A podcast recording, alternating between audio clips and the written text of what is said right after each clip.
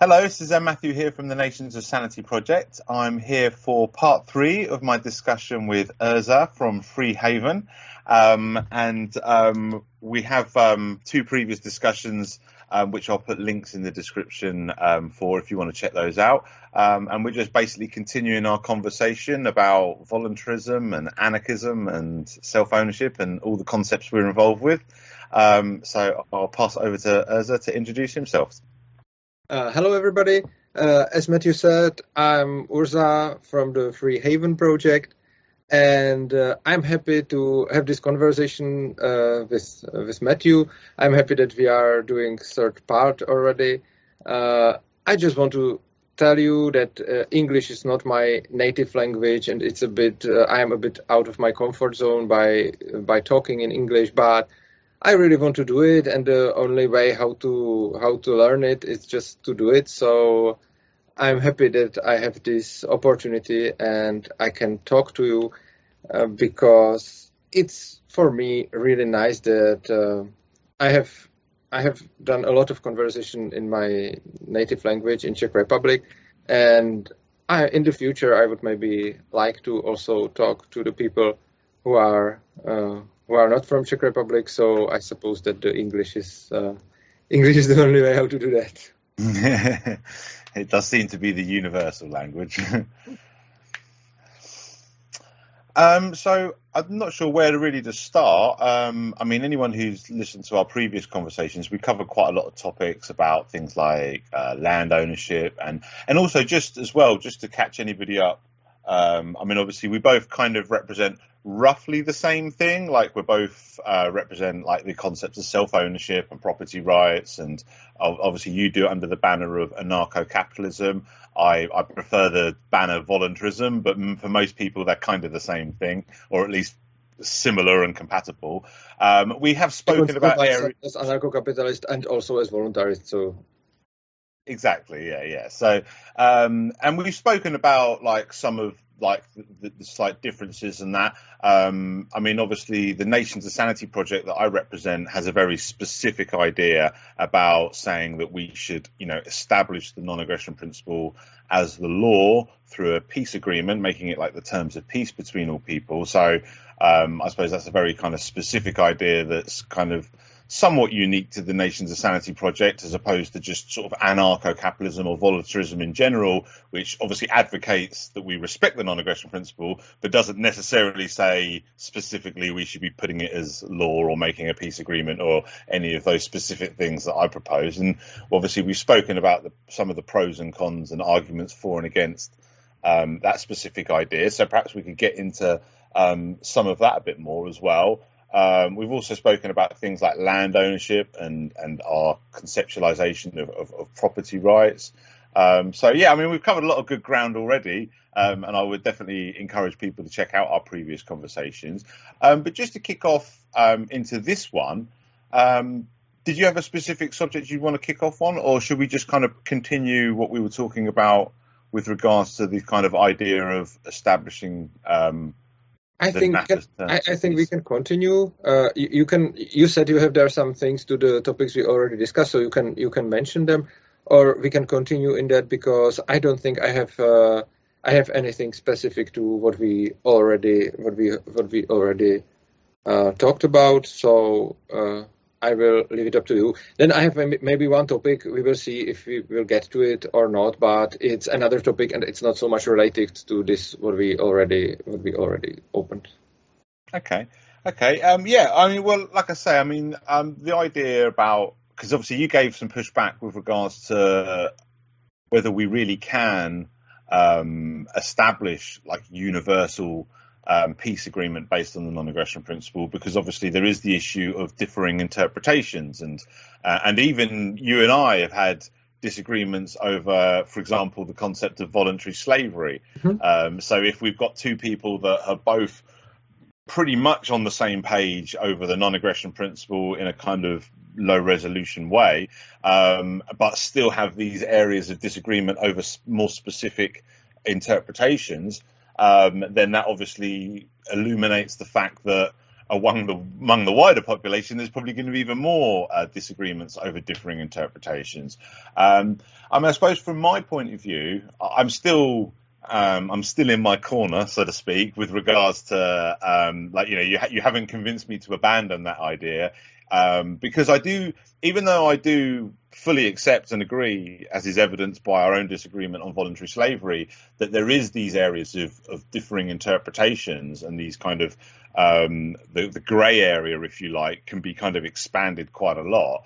Um, I do still think that not only do I think that it is possible for us to kind of create a, a, a universal interpretation, even if it's kind of low resolution and kind of works on the basis of like certainty, where we kind of all agree to um, operate under a basis of kind of reasonable certainty and not enforce what we would agree is the grey areas. I understand that we might not even agree what is grey and what is black and white, but I do think that if we at least agree on that approach, um, then that gets us a lot of the way there. And the other thing as well, the other reason why I'm kind of still in that corner is as much as I think it will be difficult and there will be like, arguments and disagreements over diff- over like these grey areas and fuzzy edges, I do think we kind of we still need that um, that agreement, because in the absence of it, I mean, I was thinking about this a lot since our last conversation, but like in the absence of having that peace agreement, or even with that peace agreement, um, we have the problem. Like, let's say we live in an anarcho-capitalist society, or the, the more specifically, the Nations of Sanity idea with this peace agreement. Either way, it doesn't matter which which which what version we have, whether it's what you're talking about or what I'm talking about. They're, they're both pretty similar. Um, but let's say we live in those worlds, and then we actually have a situation where our disagreement over voluntary slavery, for example, becomes an issue. Let's say you run a, a N A P enforcement agency and I run a N A P enforcement agency, and for the most part we can agree because, you know, for the most part the N A P is relatively um, clear cut, but because we have this different opinion on the um, idea of voluntary slavery, and just to give people a quick idea, I don't think you can voluntarily make yourself a slave because I don't think you can sell yourself ownership. Um, whereas you, you, your assertion is that you can.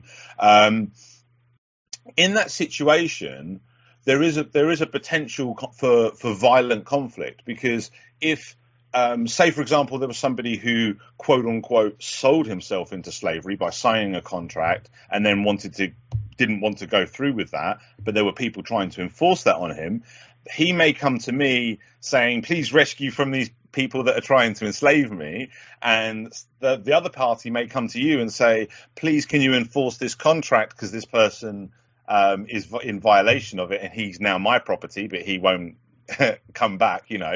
Um, in that situation, there would be a violent conflict between us or our enforcement or- organizations, because we have this different interpretation of the non-aggression principle. So even though we're both enforcing the non-aggression principle according to um, our understanding of it, we would still have a potential conflict there. Now, from my point of view, what I would say, or, or how I would say that should be dealt with under the Nations of Sanity Project, and this, I appreciate this isn't perfect, but I think this is like the, the best we could do, is we would take this approach of kind of reasonable certainty, where basically, and if we're both in a position where we're both you know, still in that position of saying reasonable certainty, then it would mean conflict. It would mean that, um, you know, if, if I'm adamant that, no, this person is definitely not this other person's property and the contract that he signed cannot be enforced, it's like, you know, invalid or whatever, um, and I'm prepared to fight to defend his liberty as I see it, and your organisation is prepared to fight to enforce the contract, where where would you see that? How how would you see that situation playing out, either in the Nations of Sanity situation or a more looser anarcho-capitalism? Well, this is something where I like to talk with you, because uh, as you talk, I have a lot of things to react to, and uh, I I see there are two uh, very important points. I would uh, go it one after the other. The first thing is that you were talking about uh, voluntary slavery, that you are not agreeing with it. I agree with it. But uh, as I remember our last conversation, I thought that we agreed that uh, you can sign that contract and it's even valid. Just you are not calling it slavery, and uh, I do. But if I if I remember correct what we what we uh, what we agreed the last time, I suppose that we both would agree that if somebody would sign a contract, that he would, uh, according to that contract, he is selling his body to the to the other person, uh, and in the contract there is something like that uh, he would uh, that, that the like slave so-called uh, would be doing whatever the master say, and uh, it it would be voluntary contract with no uh, coerc- coercion. And he would really sign it like voluntarily because he wanted to.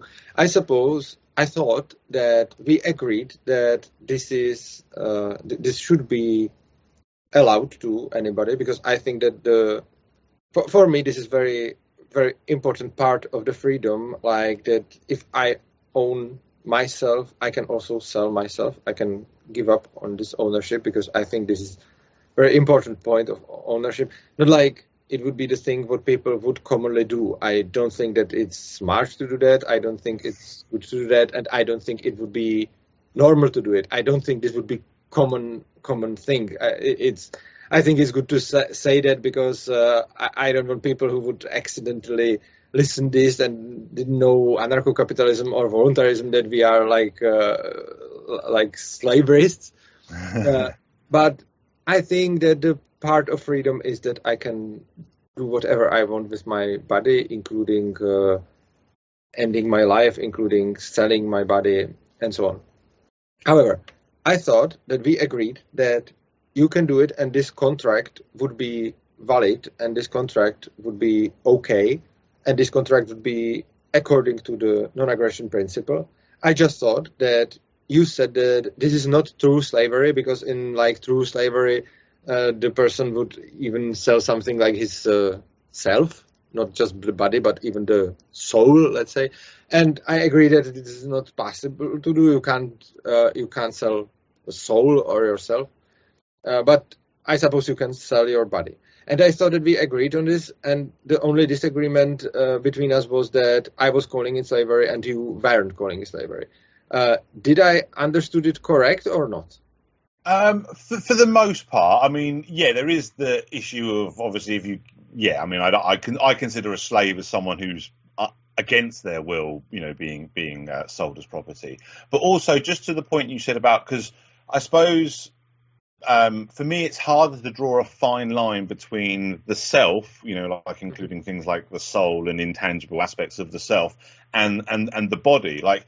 Like, you know, like you could argue that I sell my body, or at least rent my body to my employer, um, you know, on a contractual basis. Um, I suppose it's, but what, I suppose to clarify my position, um, so that that aspect's fine, but you can't. What I'm saying you can't sell is your self ownership, which is what gives you your ownership. Like, it's it's.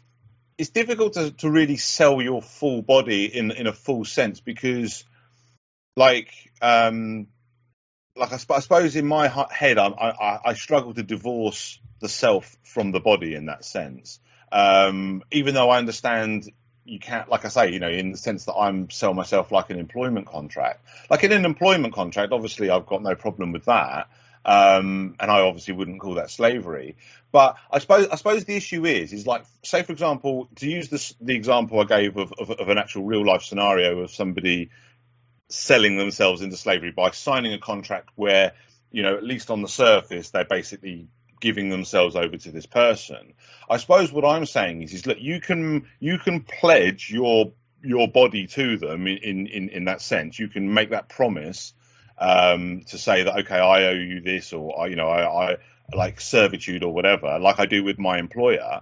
Um, but you can't like sell yourself, like your true self ownership that gives you the control over your body and all your property that you have rightful ownership over from that, that, that kind of source self ownership, if I'm making sense, is what I'm saying you can't sell. And because you can't sell that, you can't truly sell yourself as a slave. Okay, I, I will. I will maybe. I will maybe uh, reformulate this this idea. Uh, l- let's not talk about if I sold my self ownership, because I don't think that the ownership itself can be sold. Even if I uh, if I would sell you my P C, I would sell you the P C, not the ownership to the, that P C. So I think that ownership itself can't be sold. Just the uh, just the object of the ownership can be sold. So if I sell you my P C, I sold you the item. I didn't sell you the ownership. You are just owner. The you you are you start you are you the new owner of the item. I am not anymore. Uh, but I didn't sold the ownership itself. I sold the item.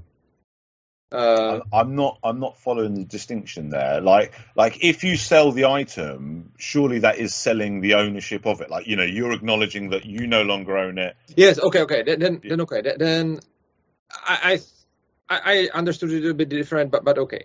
Uh, I think that if I sell my body, uh, I mean, like, it's obvious that if I sell you my body, you can't control the body. I'm still in control of this body, uh, but. If I sell you an animal, if I would sell you a cat, you are not controlling the cat. The cat is controlling itself. I am not controlling it. You are not controlling it. The cat is its own controller, but you can own it. Uh, if I would sell you my body, I would be still controller of the body, but you would be owner of that body. And uh, I suppose that we both agree that I can sell you my organs. And as I can sell you my organs, I can sell you all my organs. And it's not necessary that you would take the organs and put them somewhere else. You can own something and not put it anywhere. Like if I sell you the processor of my P C, the processor can still be remaining in my P C and you can be its owner, and I will have my P C here. You can own the processor. We can just now do the contract. Like uh, I will sell you the processor of my P C and you say, okay, I'm the owner.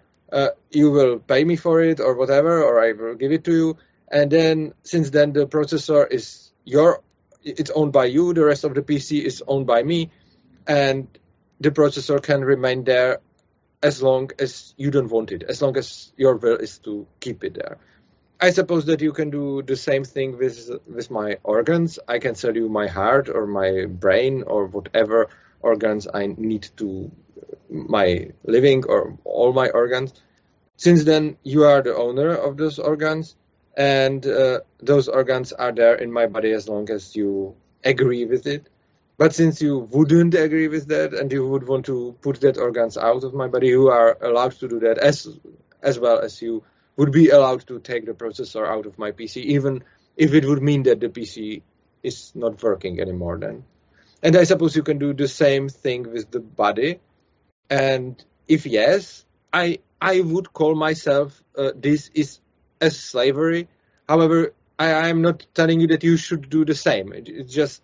If if I if I sell all my organs, all my body, everything what is there in the body, I don't need to uh, distinguish between the body and the soul. I don't need to uh, I don't need to know where is the border between my self or soul or whatever and between the body, because I just sold the body and uh, and the rest is uh, irrelevant for that contract, I think. So do do you can we agree on this, that as well as I can Uh, sell you the processor of my P C and still use the P C as I want, as long as you um, as long as you are okay with that? I can sell you my heart or my brain and I can still use it as long as you are okay with that. Um, before I answer that, can I like put a question to you just to kind of clarify the understanding of it? Because the scenario I immediately thought of when you were, t- I mean, we did go through this before, and it's a good point as well, because it, it kind of gets into that intangibility of what is the self, because I, it, re- it reminded me of a video of someone saying, if you were able to move your body to like a different place, cell by cell, at what point would you have completely moved? You know what I mean? Like, because where are you, quote, you know, in your body kind of thing. Um, and it's, Uh, so this kind of conversation almost kind of goes into that aspect. But in this scenario of, let's say, for example, I um, um, sold you my organs and that I was going to have them removed because let's say you need them, like kidney or heart or whatever it was, you know, and I, I have the right to do that. My self-ownership, I can kill myself if I want to. So, you know, I, I'm, I'm allowed to do that. But let's say I do that, I sign the contract, I sell it. And so my heart now belongs to you, but it's still in my body. It's going to get taken out, but at the moment it's still in my body. And then let's say, like, before the operation, I, I change my mind. I say, actually, I don't want to die. Um, sorry, uh, I want my heart back. um, what would you kind of say to that sort of situation? Would you say, well, it's too late, it's it's not your heart anymore? Or would you say, oh, actually, maybe it is still your heart because it's still, you know what I mean, like, because it's still connected to your self-ownership in the sense of um, being connected to your body and... Um, Because the reason I asked the question is because whatever principles come into play seem very similar, although it's a little bit more of a stark reality, but it seems very similar to this voluntary slavery example. It's like, can the person back out? You know, yes. Can the voluntary slavery say, actually, I don't want to be a slave anymore? And if that's the case, then I feel like, well, you're not really selling your ownership because you're kind of retaining a level of ownership to allow you to say, At, you know, because if I sell you my car and then two years later I say, actually, I want my car back, you can tell me to go to hell because it's your car now. It's not my car. I have no claim to it. Whereas if I sell you my heart, at least while it's in my body, maybe after it's left my body, then I'm I'm done, although I'll be done. But let's say, okay, let's, could... say you, let's say that you would say, uh, sell also the body, because if you would just sell the heart, uh, then, OK, we can... We can argue about if I can um, if I can damage your body to get the heart out of it. But let's say that you wouldn't sell just the heart. You would sell the heart, you would sell the chest, you would sell the skin around. So uh, there is nothing yours left in that in that uh, place, and uh, all that organs are mine, so I can operate with them as, as, as I want to. And I think that according to non-aggression principle, it's the same as with the car. And I don't see any difference in that, because as I can own the car, I can even much more own my body, because I think that the, my ownership of the car is in the end derived of my ownership of the body. So for me, it's very, very weird that I can sell the car and I wouldn't sell I wouldn't be able to sell my body. I, I, I think that as the body is mine, I can I can sell it, because if somebody is telling me you can't, then I don't feel it so much as mine. So I would like to know. So the answer to the question is yes. I think it's the same as with the car.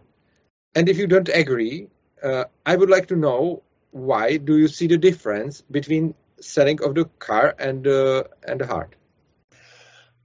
I, I think that the main difference I think I see is, like, because the the car is not the the car is property, so the car is separate from me. It's not like a part of me. It's not part of my self ownership. So I don't have to sell any part of me. I don't have to sell my self ownership or compromise my self ownership, let's say, in any way, to sell my car. I consider that property that, you know, it is separate from me in that way. Now, I, I can do that with an organ. Um, let's say, let's say, for example, I can, like, an organ that I can live without, like I give you one of my kidneys or something like that. Um, and once I've, once that's out of my body, I feel like I no longer have a claim to it. And, but, and I, I know saying words like I feel like isn't a very intellectually compelling way of putting it, but, but, I suppose, I mean, and, and I know this isn't the way to do that. You shouldn't start with your instinct of what's right and wrong and then try to rationalize it afterwards. You should work from your principles and go out like that. But I have to say that when I think about that scenario, like I do with the voluntary slavery scenario of, you know, I don't want to be a slave anymore kind of thing, or I don't want to sell my heart anymore kind of thing, I feel like that person still has true ownership over themselves, and their heart is still connected to that self-ownership as part of them while it's in their body.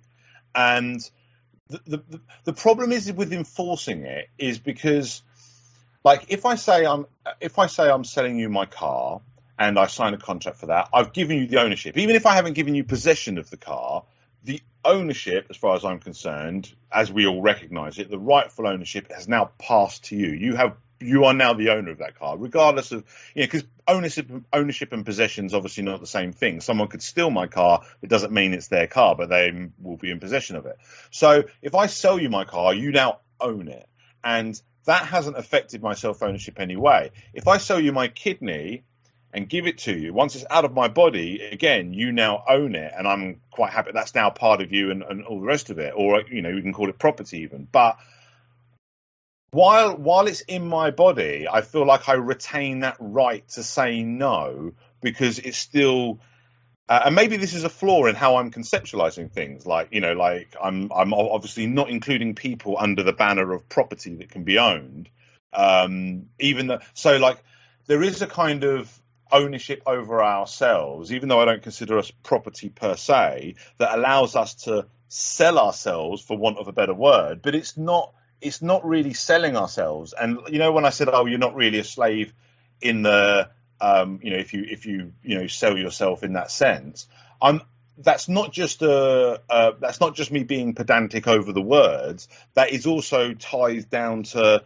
like the meaning behind it as well. Like like Um, if I if I sell you my heart, until the heart is out of my body and in your body, it's still mine. And it's like with the slavery thing, I can never fully remove myself from my body, so I can never really sell myself. I have the problem that you are you are all the time uh, calling it your body, but as If you are, if you accept that you can sell it, then it's not your body anymore. So you say the heart is in my body, but it's your body just until you sell it. And uh, well, this is well, this is but this is the problem that comes from that. Where do we draw the line between ourselves and our body? Like, you know, at what point, you know?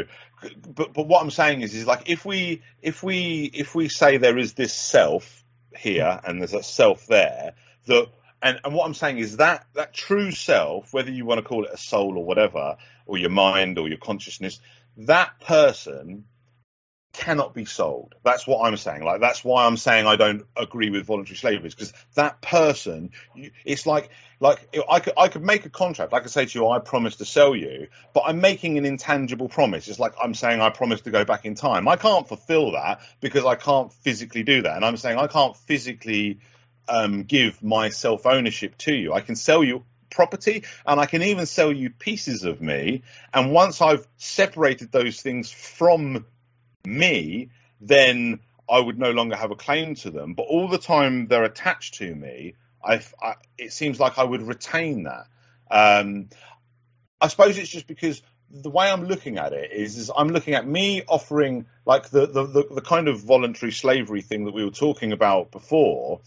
Just seems like for me very similar to an employment contract where I'm just making a promise to basically act as your slave, and I could be in violation. I could be guilty of defrauding you and all the rest of it if I, you know, don't fulfill that promise, if I owe you money or whatever the terms of the contract are. But the the problem with enforcing that contract is if I say, oh, I don't want to go along with that, for someone to say, well, you don't have a choice anymore because you're my property now. That's where I kind of say, I'm not saying this is what you're advocating, but this is where my resistance to the idea of voluntary slavery comes from, because I'm I, saying, well, no, that person's not your property. And even if he said he was and promised to be your property and all the rest of it, he made a promise he can't really fulfill, and the contract's invalid in that sense. I don't understand one thing, and it's if you if you would say you can't sell anything of your body at all, I would somehow, I wouldn't agree, but I would understand this point. Uh, the thing which is confusing me is that you are saying that you can sell your kidney or part of your liver or even probably your heart, uh, I, I suppose. So you agree that you can sell anything of your body, even if it will kill you. But you say that the moment when the um, when the ownership is changed is the moment when the part of your body is leaving your body. And I don't understand why. I, I, I don't understand why. If you would say, you just can't sell anything of your body. You can't sell your kidney, you can't sell your heart, you just can't sell your liver because it's yourself. And as long as you sell it, it's still yours because it was your kidney. So even if it's in somebody else, it's still yours. I would, I would, I wouldn't agree, but I would understand this point. I don't understand the point when you say you can sell anything of your body. You can even sell your heart and die, but you can do it only in the moment when the heart or the kidney or whatever is leaving your body. And I don't understand why I can sell anything on the world which is mine. I can sell it and it can stand on that place as it is, and it can just change the owner and everything change, can stand still. So I can change, I, I can sell you my P C, the P C can be still here and just you will be the owner and nothing can happen. Why there is exception on the parts of the body? Because when we are talking of, about the parts of the body, you say you can sell it, but the only moment when the transfer can be made is when the part of your body is leaving the body.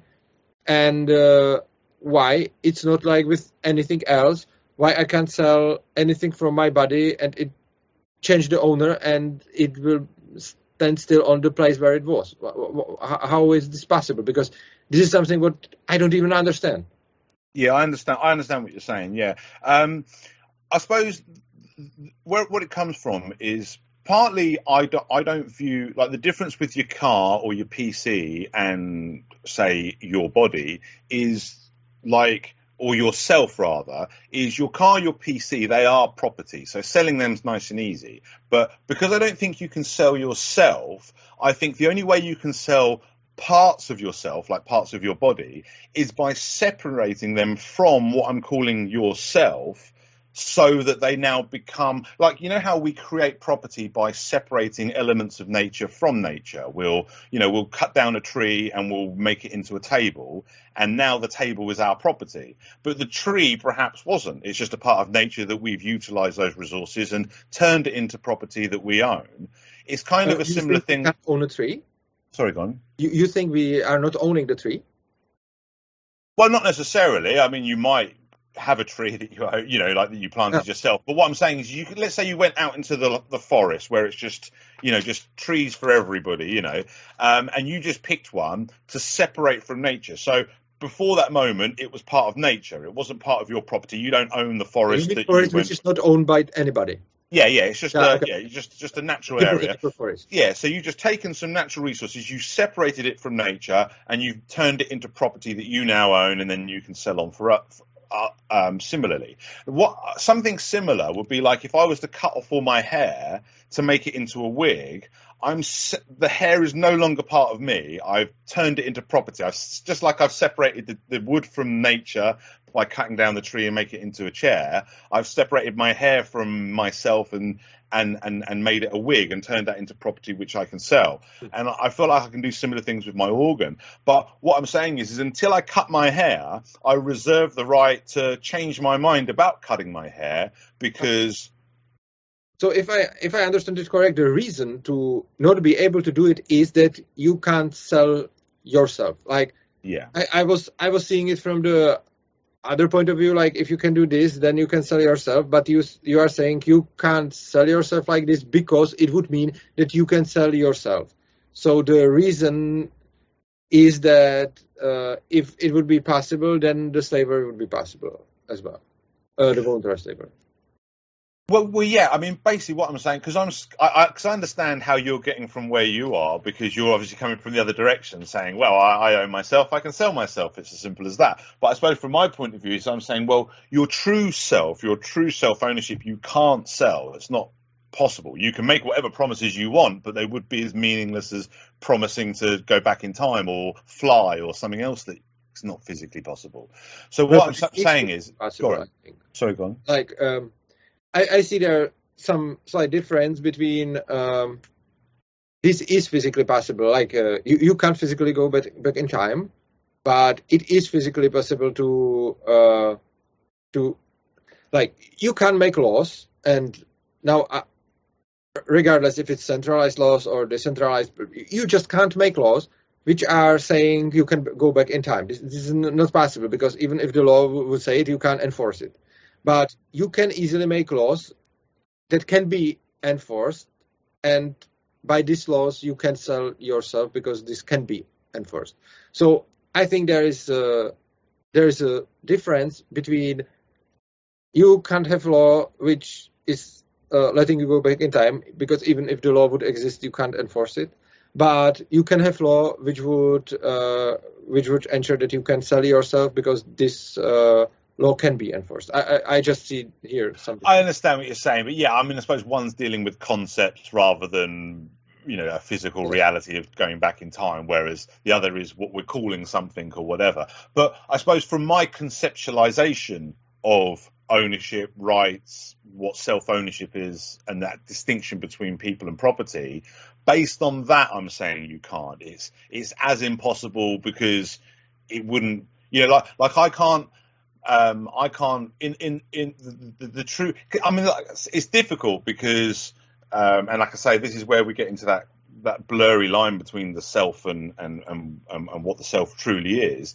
But it's like basically where, like, I suppose. Because because when I try to pay, put it to this real life situation of, like, say, the two parties that are contesting this voluntary slavery situation, and the the the, the voluntary slave who's saying, like, I don't want to be a slave anymore, I'm I still own myself, and I, I know I made a contract, but I want to change my mind, and, you know, I may owe them all this money, but that doesn't mean they should be able to enslave me for the rest of my life, and, you know, and all the rest of it. It's like, the reason why I would be on their side over that is because if the other party said, well, look, he sold himself to us, he doesn't own himself anymore, I would be like, yeah, but he he can't sell himself. He made a promise, and, you know, he can make the, the, the like, you know, um, he can sell his labor, and, and you know, he can, um, in, in that sense, but he can't actually give himself to you. So it's an invalid contract. In the same sense, like I say, I know it's not the same as, like, you can't go back in time because you physically can't, whereas with concepts, we can do whatever we decide those concepts mean. But from what, from where I'm coming from with regards to my understanding of those concepts, like, self-ownership at its core is something that cannot be sold. It's something that's always there. So any contract I make to sell that to you is no more valid than if I made the contract. Well, I suppose it's not exactly the same as trying to sell somebody else, because I don't have any right over somebody else, yes. Whereas I do at least have right over myself. But I'm no more able to sell my, like, I can't give myself ownership to you. Yeah, you, you see where I'm coming from. But okay, I do so, understand where you, sorry, I, I do understand where you're coming from from your point of view, because you still got this, well, if I can sell myself, and, you know, if I can sell my organs and all the rest of it. But from my point of view, it's it's really about, Um, what is the self? And I suppose because I'm conceptualizing the self as including um, your body while it's attached to quote unquote you, I mean, this is, again, this is where it's hard, because it's separating you from your body, but, like, all that time, it's still yours. And only when I, like I say, if I cut my hair off, if I take my organ out, then it's no longer attached to me. I've separated from me, like I separate the tree from nature, and it's property, and I no longer have any thingy to it. Whereas my um, computer is always separate from me. It might be my property, but I can give that ownership to you, and now it's your property, regardless of who's in possession of it. But it was never intrinsically connected to my self-ownership in the way that my heart is, or even my hair, even something as frivolous as my hair, while it's on my body, is still my hair. And I can say, right, I'm selling my hair to you now, but until I actually cut it off and give it to you, I know it sounds, I understand why that sounds counterintuitive, because it doesn't work. You think, well, that should work. Why doesn't it work the same as the car, yes, as it does with the hair? But that is because I'm making that distinction between people and property, and the self-ownership that's kind of connected to our bodies that's not connected to our car. Okay, okay, thank you very much for this, because I think that now I understand you better than the last time. Because I think I, the last time I understood it uh, slightly different. Uh, and thank you for this. So I think that I understand your point. I suppose you understand mine too. So we can here agree on the disagreement. And we can go to the to the next step, uh, which was, as you were asking about uh, that um, we both would uh, own some uh, security agency or, or something like that, and uh, our clients would have uh, some conflict uh, between uh, about about this. Uh, I, I I think the first thing I would say is that I think that it's good to separate the enforcing of law and the creation of law. I think that there are two different institutions or two different jobs. I, I don't say that there can't be any company which would which would uh, do both things, but I think it's it's two different it's two different uh, things, two different businesses. One business is to enforce the law, and one business is to find the law, let's say, or establish the law. I mean the concept of it. So the one thing is uh, some security agency which would enforce the law, and the other thing is some uh, some arbiter uh, who would uh, who, who would um, who, who would do the decision on who is who is right, who is wrong, and uh, and claim the uh, claim the ownership uh, claims and so on. Like he would he would. Uh, I'm sorry. Uh, It just, I think there are two two professions. One profession is to enforce the law, like uh, police, and the other is to judge, like like like the, the judges do. And I think that if we would be the owners of the security companies uh, and our clients would have a problems, I think that we would have some contract uh, between you and me, and the contract would say, let's say, if some of the judges on our list, we would we would have some list of judges which, which are trustworthy for us.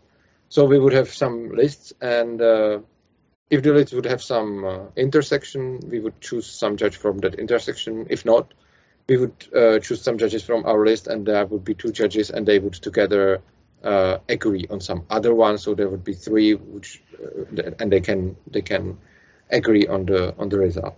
So I suppose that if we would be the law enforcers, uh, it wouldn't be on us to judge if you can or can't sell yourself to the uh, to the slavery or not. If we would be enforcers of law, we would just enforce the decision of the judges which we trust. So I think if we would be owners of these companies, it wouldn't be on us to be in conflict about if you can or can't sell yourself to the slavery. I think this is uh, I think this is very important, exactly because what you said. Uh, if we wouldn't uh, have the same same point of view to the to the non-aggression principle, which just happened now, we would have to have some conflict, and uh, it wouldn't be good for our businesses. It wouldn't be good for the society. It wouldn't be good for us. This is, by the way, one great thing on the anarcho-capitalism and on the capitalism itself. Very often uh, the thing which is not good for the business is also not good for the society. So uh, for the society it would be very bad if we would uh, solve our conflict by shooting at each other, but for us as well, because it would cost much more money and uh, much more resources than if we would uh, if we would uh, let some judge or arbiter to to judge us. So I think that in the praxis, you wouldn't need all people to agree on uh, on the on the exact form of non-aggression principle, because even if you would be the uh, law enforcers and you would have your company, I would have my company, and our clients would be uh, in some conflict, I don't think that it's necessary for us to see the non-aggression principle from the same point of view, because we can Uh, delegate this problem to, to other people. This is something which is, which is very important in thinking of polycentric law, because uh, if you have central law, it's quite obvious. We all know it from, from our world, so judges are judging it and they are saying who is right, who is wrong. If you if, if the if the law is not central one, but it's decentralized decentralized law, uh, the delegation is very important on that concept, because if you have, let's say, two neighbors and they have some they have some conflict, some fight, uh, this is very personal. It's usually not some business case. It's very personal case, and there are, there's a lot of emotions. Since they both are delegating the case on the companies, like uh, our hypothetical companies, law enforcing companies, uh, it's starting to be business case and not personal case, which is making it much more easy to, to determine, because we want to earn money and not shoot ourselves. We, we, we want to we want to earn and not, not. and but but still. We can be still in some in some conflict uh, because we want to protect our clients, because uh, we want to keep that clients. So again, another delegation would make it even better, because then we can delegate it to some judges. Uh, I mean, like freelance judges, which would be uh, which would be there for uh, making these decisions, and those judges are practically, I think, in anarcho-capitalism, creating the law. Like not just the judges, but it's it's similar like to all other businesses, that the the capitalists who are doing that are creating the um, they, they are they are saying how, how it would look like, but uh, the clients are choosing which which form of it they want. So as well as uh, the um, manufacturer of uh, cell phones are saying how the mobile phones are looking. In the end, the client is saying how the how the mobile phone is, is looking like, because because if some manufacturer would uh, create some cell phones which nobody would want to use, he is not selling it, and some other manufacturer is selling something what the people really want. So I suppose that the same is with law, like the judges or arbiters uh, on the free market are creating the law. In the end, the people are creating the law by choosing which judge, which judge's uh, services they use. Either they uh, they choose it directly, like the people. For example, when we would be some business partners, we can uh, we can uh, do some contract, and in this contract we can choose some judge who would uh, who would. Uh, solve problems which we would have around the contract, but also indirectly, uh, like if we would be the neighbors and we would have some conflict, uh, we ask our uh, law enforcing companies, and those companies are choosing the, the, the judges, the arbiters. So I think that uh, I, I don't think that we need to agree on, on if voluntary slavery is uh, okay or not okay, if it's uh, according to the N A P or non, not according to the N A P. Because even if we don't agree like now, even if we are the, even if we would be in the anarcho-capitalist society, uh, the owners of two big law enforcing companies, we still don't need to agree on what exactly the non-aggression principle is. And we still don't need to be in conflict if we are reasonable people and we mainly want to Uh, earn money and live in peace, then uh, lose our monies and jobs and lives. Yeah, yeah. I mean, I, I do think that the, um, I mean, these scenarios are so kind of fringe and extreme that we're creating. We're almost trying to find problems in our own ideology. But that's why I think it's important that we do this, because we're trying to find pick holes in our own, you know, in our own uh, ideology, because Um, you know, obviously we think it's the way to go, but, you know, we want to be able to um, understand it, it, all its ins and outs. And I think these are the kind of conversations that help us um, really understand the the overall concepts in a, in a, in a greater detail. Um, the one thing I would push back on what you did say about, um, like, you know, these judges creating the law. I mean, I would agree that, you know, they're, they're interpreting The, the the law, but I don't think they can ever be allowed to create it. I think, I mean, one of the things that obviously my Nations of Sanity project is built on is the idea that the one thing that we do, we all do as as part of our defining uh, how we define our society as a free society, is establish the non-aggression principle as the law. So while there may be um, a certain room for interpretation Um, with regards, and you can say, well, this judge and this judge is going to interpret this and this judge is going to interpret that. They've also, just like, for example, judges in America have to work from the Constitution. Um, I suppose what I'm saying is, is um, all of these private courts and judges and arbiters and whatever that are operating within under the you know free society that I'm advocating for, they would all have to do it in according to the non-aggression principle and according to this peace agreement, which is basically saying, look, the non-aggression principle is the law. Now, um, I don't know if I've ever gone into detail about the peace agreement that I present, but I basically, we kind of present it as like a three-part peace agreement. Agreement. Um, and just to break that down, part one is just the basic agreement saying the non-aggression principle should be the law. Part two is what I call the lines in the sand, which is about separating what we call the black and white, uh, where we have this reasonable certainty over the non-aggression principle, from the grey areas. Um, and then part three is about establishing rightful ownership, which is just basically ratifying property ownership based on the non-aggression principle. Now, part two is the most kind of relevant part of this three-part agreement, because when I first kind of came up with this idea, it was just the one part. It was just, let's make the non-aggression principle the law. That's how it should be, you know.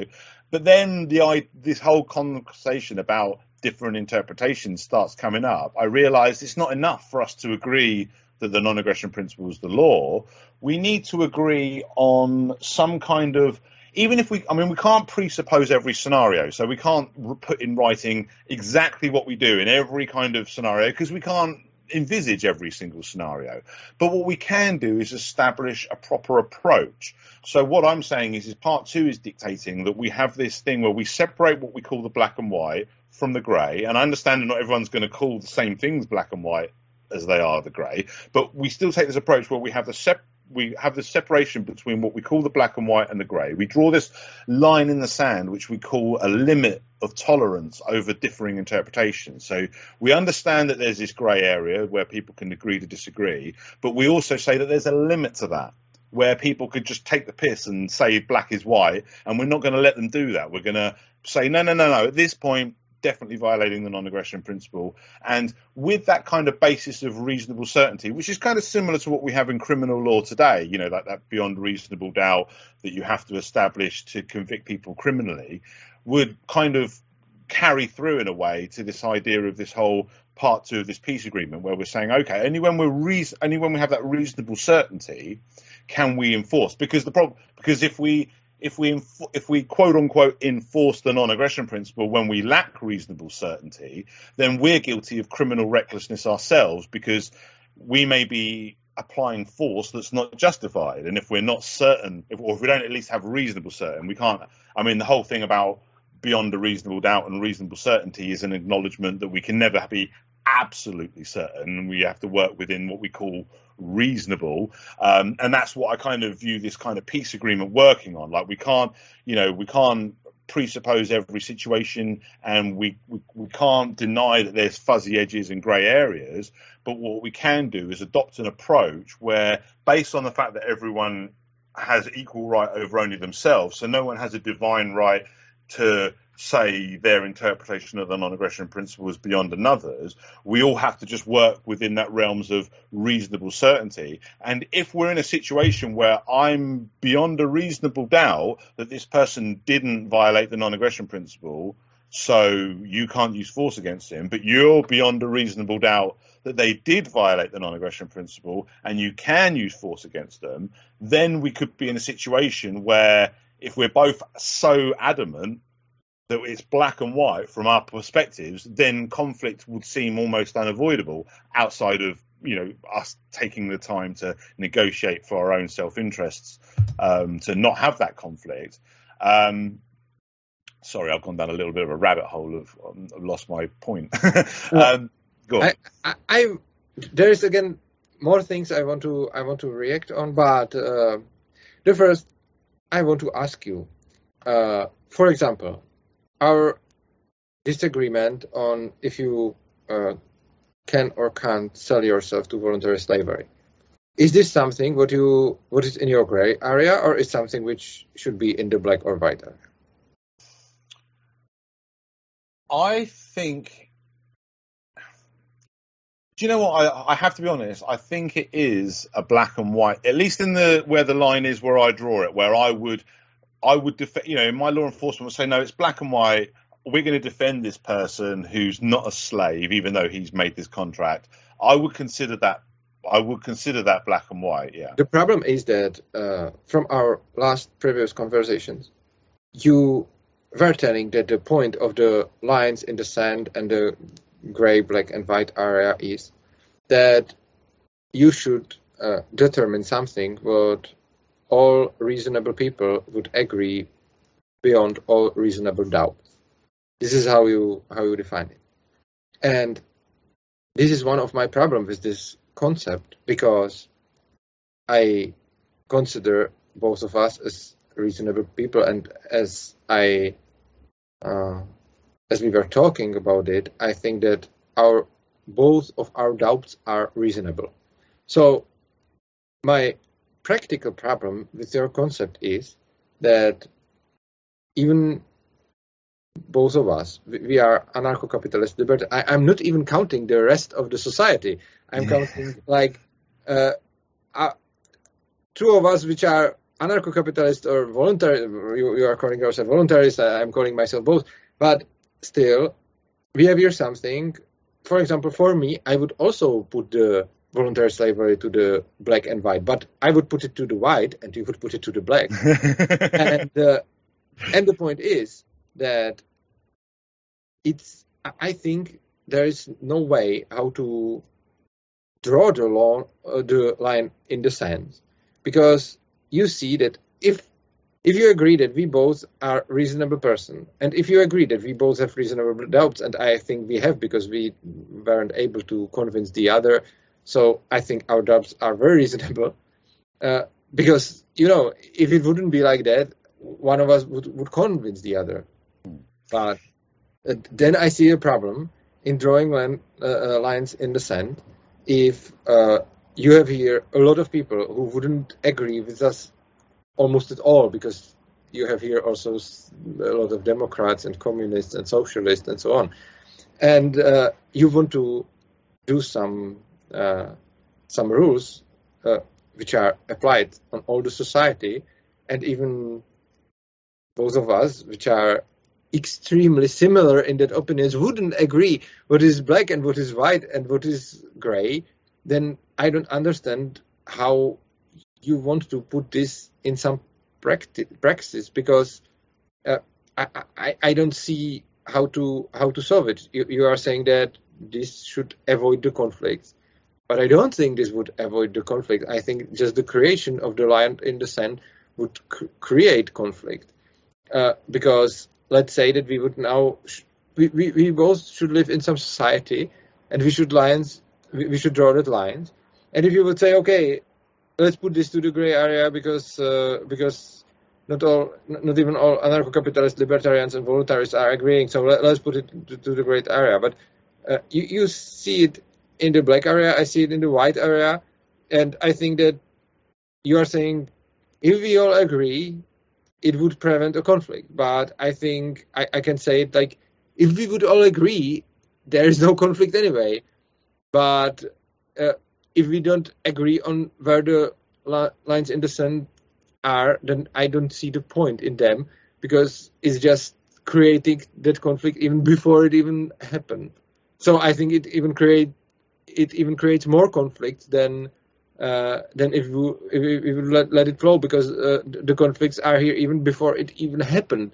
Like, uh, there, it's possible that the problem wouldn't even come into into the reality, but we are creating it here even on the theoretical on the theoretical level. And if you see that we, we can't agree on it, uh, how you can draw the lines in the sand and say, let's prevent conflicts by that, because if you draw the line, I, I see their uh, coercion, and I see their, that you are taking me my freedom to serve myself. And if I draw the line, you see there that I am taking somebody's freedom uh, to to own all his organs. So, so how how to do that? Well, I mean, the thing is that I, know, I get what you're saying, but it kind for me it actually. Although it does show how it's difficult and it, uh, how where the problems come up, I, for me, it also shows how essential it is. Because if we don't have, like, for example, if we don't have like, if we have just the part one basic agreement of let's make the N A P the law, then these sort of problems of interpretations come up a lot, not just with voluntary slavery, but with, with everything, you know, like you might have socialists or communists trying to attack property rights because of some convoluted reason that they have and whatever. Um, so that's why I like went to this part two of saying, okay, it's not enough to just agree in principle to the non-aggression principle. We need to define that principle and and kind of establish lines in the sand where we can ahead of time, and then obviously an approach for, because we can't presuppose every scenario, an approach for how we deal with, you know, you know, with that interpretation. Now, um, for me, this is why this is needed, because in the absence of any kind of peace agreement, we're still going to have this conflict, because we have this difference of interpretation and we're both enforcing the non-aggression principle. One of us is defending the liberty of the the voluntary slave and the other one's defending the liberty of the person who is defrauded by not fulfilling his contract. Um, you know, like in, in any kind of scenario I can think of, there's that conflict between us two. Now, if I imagine two potential realities, both are, we've had a revolution of a free society. One is the Nations of Sanity style one, where we've established this peace agreement, um, and, you know, we've got that as our kind of constitution, if you like. And then and the other one is, say, perhaps more the anarcho, more general anarcho-capitalism, you know, absent of that peace agreement, which is more in line with, with what you advocate. Um, Or let's say in both scenarios is the Nations of Sanity one, but one is your interpretation of voluntary slavery and one is mine. So everything else is, you know, and, and, and, and what we'd probably find is almost every situation, because most of the stuff that we talk about does marry up. It's only these very fringe issues that delve into real, almost philosophical areas of what is the self and what is property and all of that, um, where we're coming to these disagreements. But these things obviously still exist. And I suppose I'm saying that If we um, if we come into these areas, sorry, I've lost my train of thought. I've had a little mind. I've had a mind wipe. Okay. So, I know that.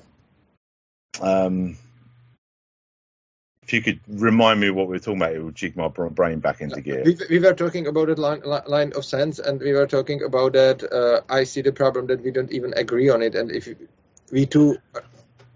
Yeah, sorry. Okay, yeah. So, so I've got the two the two possible realities. Is one where, so basically, say we're we we have this conflict, and in reality A, the non-aggression, the peace agreement is established, and the understanding of self-ownership is in line with what I'm talking about, where you can't really sell yourself, and voluntary slavery is not allowed. So, in our conflict, we'll both go to the judge, and we'll present our case like we're doing right now, um, but the judge will side with me because of the interpretation of of the, of, the, of self-ownership and, and what have you is like that.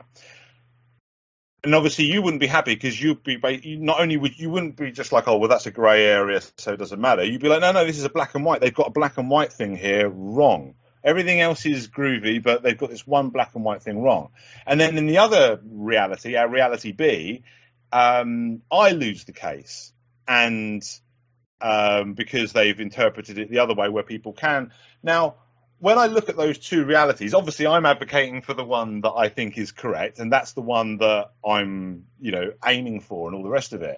If you said to me today, okay, we're going to have a revolution, but it's going to be reality B. So we're going to have the non-aggression principle as the peace agreement and interpreted as most of us understand it. But this one difference, people will be considered property in the sense that they can sell themselves, and, and voluntary slavery will be enforced and, and, and what have you. I will consider that to be wrong. I will think that's a black and white wrong. But if you offered that to me in replacement of the world we have now, where the non-aggression principle basically is completely understood and enforced with this one exception where it is, in my opinion, actually violated because it is a black and white issue, I'd be tempted to take that, because that is still mostly a free society, but it would have that one thing wrong. And I, and, I, and like I say, it's not a grey area for me. It is black and white wrong. But it's the reason it's black and white, it ties back to this. And this is something, like I say, I don't think everything could be presupposed in, in this peace agreement ahead of time. But this is something that could be nipped, ahead, nipped in the bud ahead of time, because conversations like this do make us examine what we're talking about when we talk about self-ownership, what is property and what we can sell. And then when we have the scenario of the voluntary slavery, or I even think it's even easier example to understand is, um, and, and perhaps, although I, I would imagine your answer would be the same as it would be with a voluntary slave, but to go back to the heart transplant example, I've sold my heart to you, which under my system, I haven't really, and it's not valid until it's out of my body, but for you it is. I'm on the hospital bed, or it's the day before or whatever, and I change my mind. What are you, are you going to kill me? You know, are you against my will when I'm begging for my life and take my heart because it's no longer mine and I made that promise and that contract? You know, like like from my point of view, it's like, um, you know, it's it's it's it's it's a double pronged thing. It's, you know, I know this is an intellectual discussion, not a feelings thing, um, but our moral compass does have an instinctual aspect to it, even though we have to intellectualize it and, and, and work it on the principles and the logic. And, and in both areas, I feel like it would be wrong for you to take that person's heart if they changed their mind about giving it to you while it was still in their body. Once it's gone, it's gone too late, kind of. Well, uh, I think... Th- I have there, again, two things to react. The first, I will do the last uh, because uh, because it's quite easier. I just want to say that uh, this feeling feeling thing and the feeling moral compass is leading us to much more than just this. For example, if you see a person who is uh, like hungry or thirsty and is dying or, or on starvation, uh, I think that in this case, the moral compass would say the same, and it's still not anything against the the ownership and the ownership law. So if you see a person who is uh, dying of starvation, and you see another person who has uh, plenty of uh, food and, and whatever, and the rich one isn't giving anything to the poor one, your moral compass, I suppose, is saying that uh, that this is not this is not right. Uh, My moral compass is saying it too. If, if you see the situation, like one, one person is really dying and the other has a lot of food and drinks and he's just not giving him anything, it feels wrong. Uh, but just because this feels wrong doesn't mean that we should universalize the principle that the rich one would give him the foods and so on.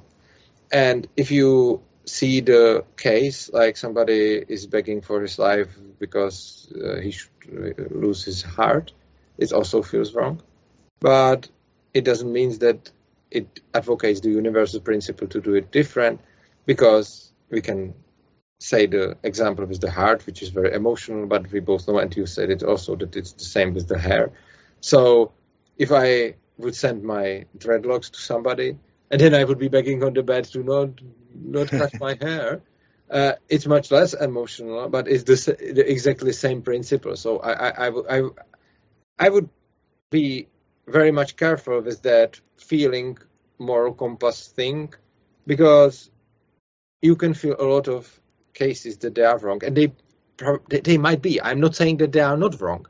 Uh, if you see a person uh, bleeding on a street and other people are crossing him over, it's it's just bad, but it doesn't mean that it's not their right to do that. And a lot of things we feel bad. I, I feel the same bad about abortions and so on. I, I, I feel it bad, but I don't think it's. Uh, but but you have the you have the uh, different opinion on this. I, I remember from the last time. But there is a uh, there is a lot of uh, there is a lot of su- such cases uh, that. You can feel you can feel wrong, and but but it's not the reason for making the rules based on your feeling, because the rules can make much more bad than good. And but the main thing I wanted to say to to, to that your speech, during that your speech, I mainly realized uh, I may, maybe realized that we don't even agree on the first point of your constitution or agreement. Uh, which is saying that the non-aggression principle should be the universal law. And now, this is very important to understand, that I am absolutely fully agreeing with the non-aggression principle. And I think that the non-aggression principle should be, I want to live in a world which should be uh, established by non-aggression principle. I absolutely do. On the other hand, I don't think it should be universal law. Uh, because you were also talking about revolution. I don't think that there is possible to do such thing like a revolution to the liberty and actually make it good and with the result which we are aiming for. I am I am quite sure that even if, for example, we would have now the power over the police or the army and we would really uh, be in charge and we would have the ability to control the force in the in the society, I don't think that we should do the revolution to liberty or freedom by this means, because I don't think it's possible to do that. If we would, if we would agree that, let's say, we would win elections or whatever, and now now we would be like really in charge and in power, and we we would be able to give the orders to the police, to the army, and to, to, to everything. And we would say, okay, so let's let's cancel the state, let's let's abolish the state, and let's do the anarcho-capitalism.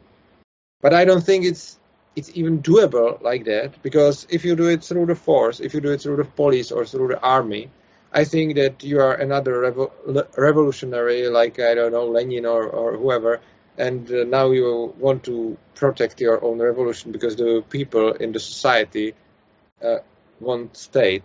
And if you have the society where you, you are in charge, you have the power, but ninety-nine percent of people want state and you are the one who want liberty, uh, it can be legitimate, you, you can be right to do that, but it's it's not working. I don't think that it it's the way how to how to make it real, because if you force the people to not have the state, you are practically becoming the state because you are forcing them. And if you uh, if you let them to do whatever they want and you give them freedom, they just establish the state. So I don't think that you can you can reach the freedom by force. I I believe that you can uh, you can reach democracy by force. You can reach communism by force. You can reach a lot of things by force. But I don't believe that you actually can uh, use force to create freedom from not free society. I think this is not possible. I think the way is different. I think that the way... How, well, how are you we, saying it's a contradiction? I think so. I think that in in practical life, in reality, yes. I think that theoretically it would be possible, but I don't think it's practically it's practically possible, because if you are living in a society where ninety-nine percent of people are not free, they don't want to be free, they don't understand the concept of freedom, and they don't evaluate it. It hasn't the value for them, because the higher value for them is to, uh, I don't know, protect somebody from getting drunk, or protect somebody from getting addicted, or uh, pay somebody's uh, education or medical care or whatever. And they are putting all these values above the freedom. You can't use force to make them to be free, because I, I because I don't think it's possible. I think that the that they need to um, they need to understand the freedom to live it, and they are not able to live it just because you tell them to do. Because then it would be that you are practically enslaving them in something that they don't want to. I don't think that uh, that you can make the people to live free if they don't even understand what is that, and if their values are that primarily uh, you must live in safe environment, uh, nobody have to be poor, everybody should be equal. And if they have these values, you just can't force them to live freely, because I don't think they are able to. The only thing you can do is to use force to uh, prevent them from taking them your freedom, but you can't give them freedom, because the freedom, the liberty can't be given, the liber- liberty must be taken, and uh, you can't give somebody liberty or freedom if he doesn't understand it and doesn't want it. And I don't think that there is such thing like revolution to, to liberty or, or freedom.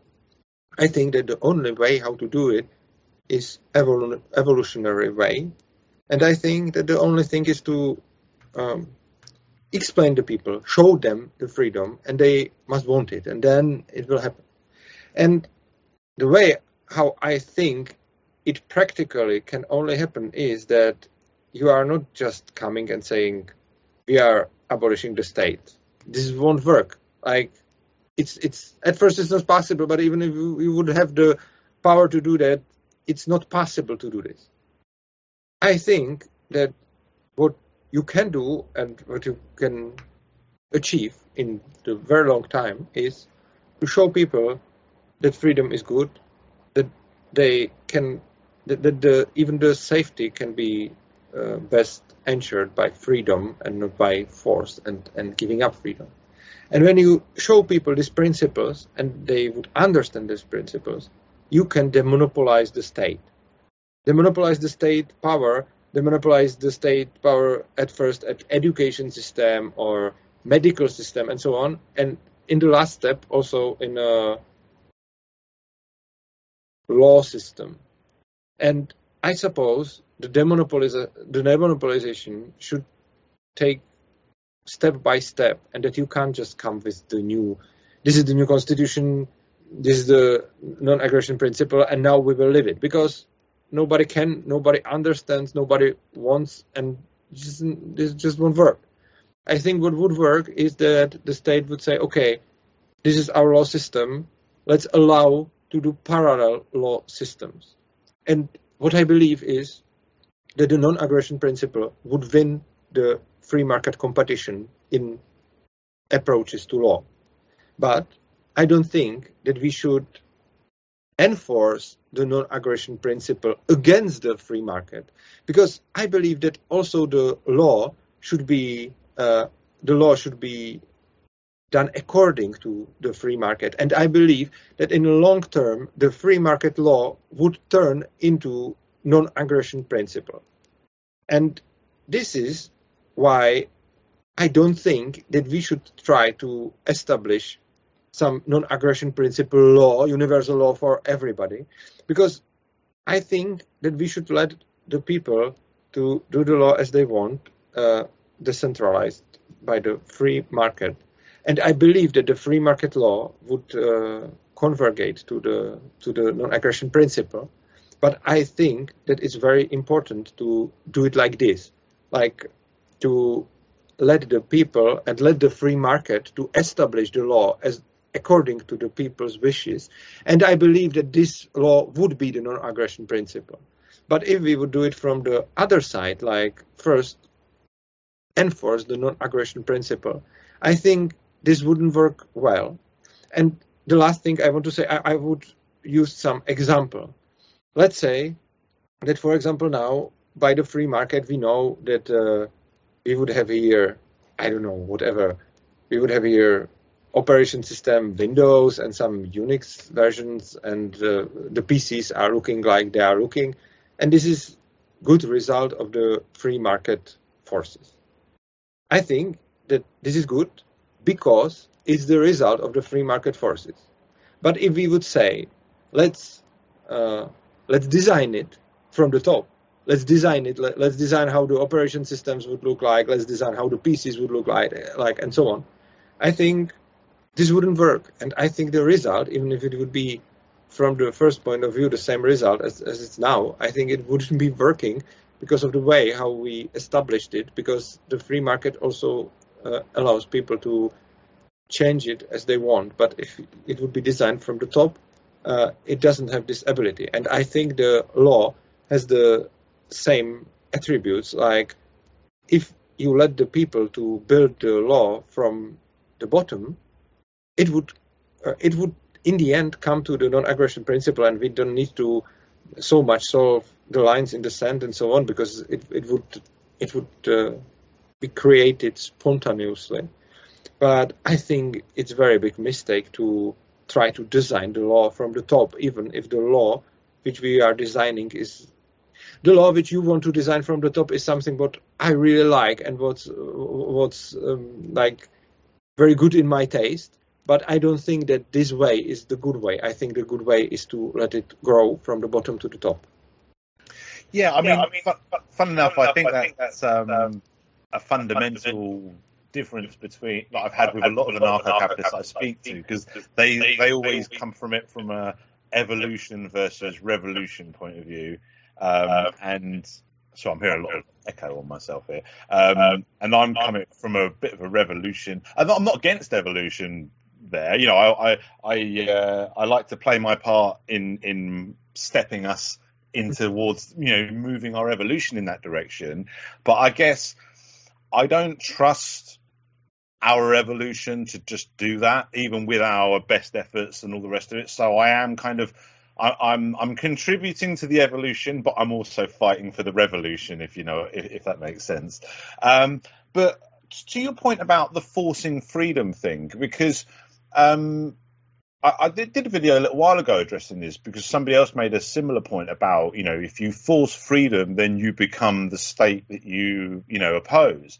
But I don't think if, if you're truly forcing freedom, if you're truly enforcing the non-aggression principle, I don't think there's a contradiction there, because uh, a rapist cannot complain that I'm violating their rights. If, and I'm using a very obvious example with a rapist, but a rapist can't say that I'm violating their rights by establishing a law against rape, because they don't have the right to rape. So there's no there's no violation of their freedom that they can make a case for without first acknowledging the concept of freedom and self-ownership in the first place. For them to make any case that there's a Uh, unjustified violation of their rights, they need to acknowledge the concept of rights. And once they do that, they can't coherently claim a right to rape somebody.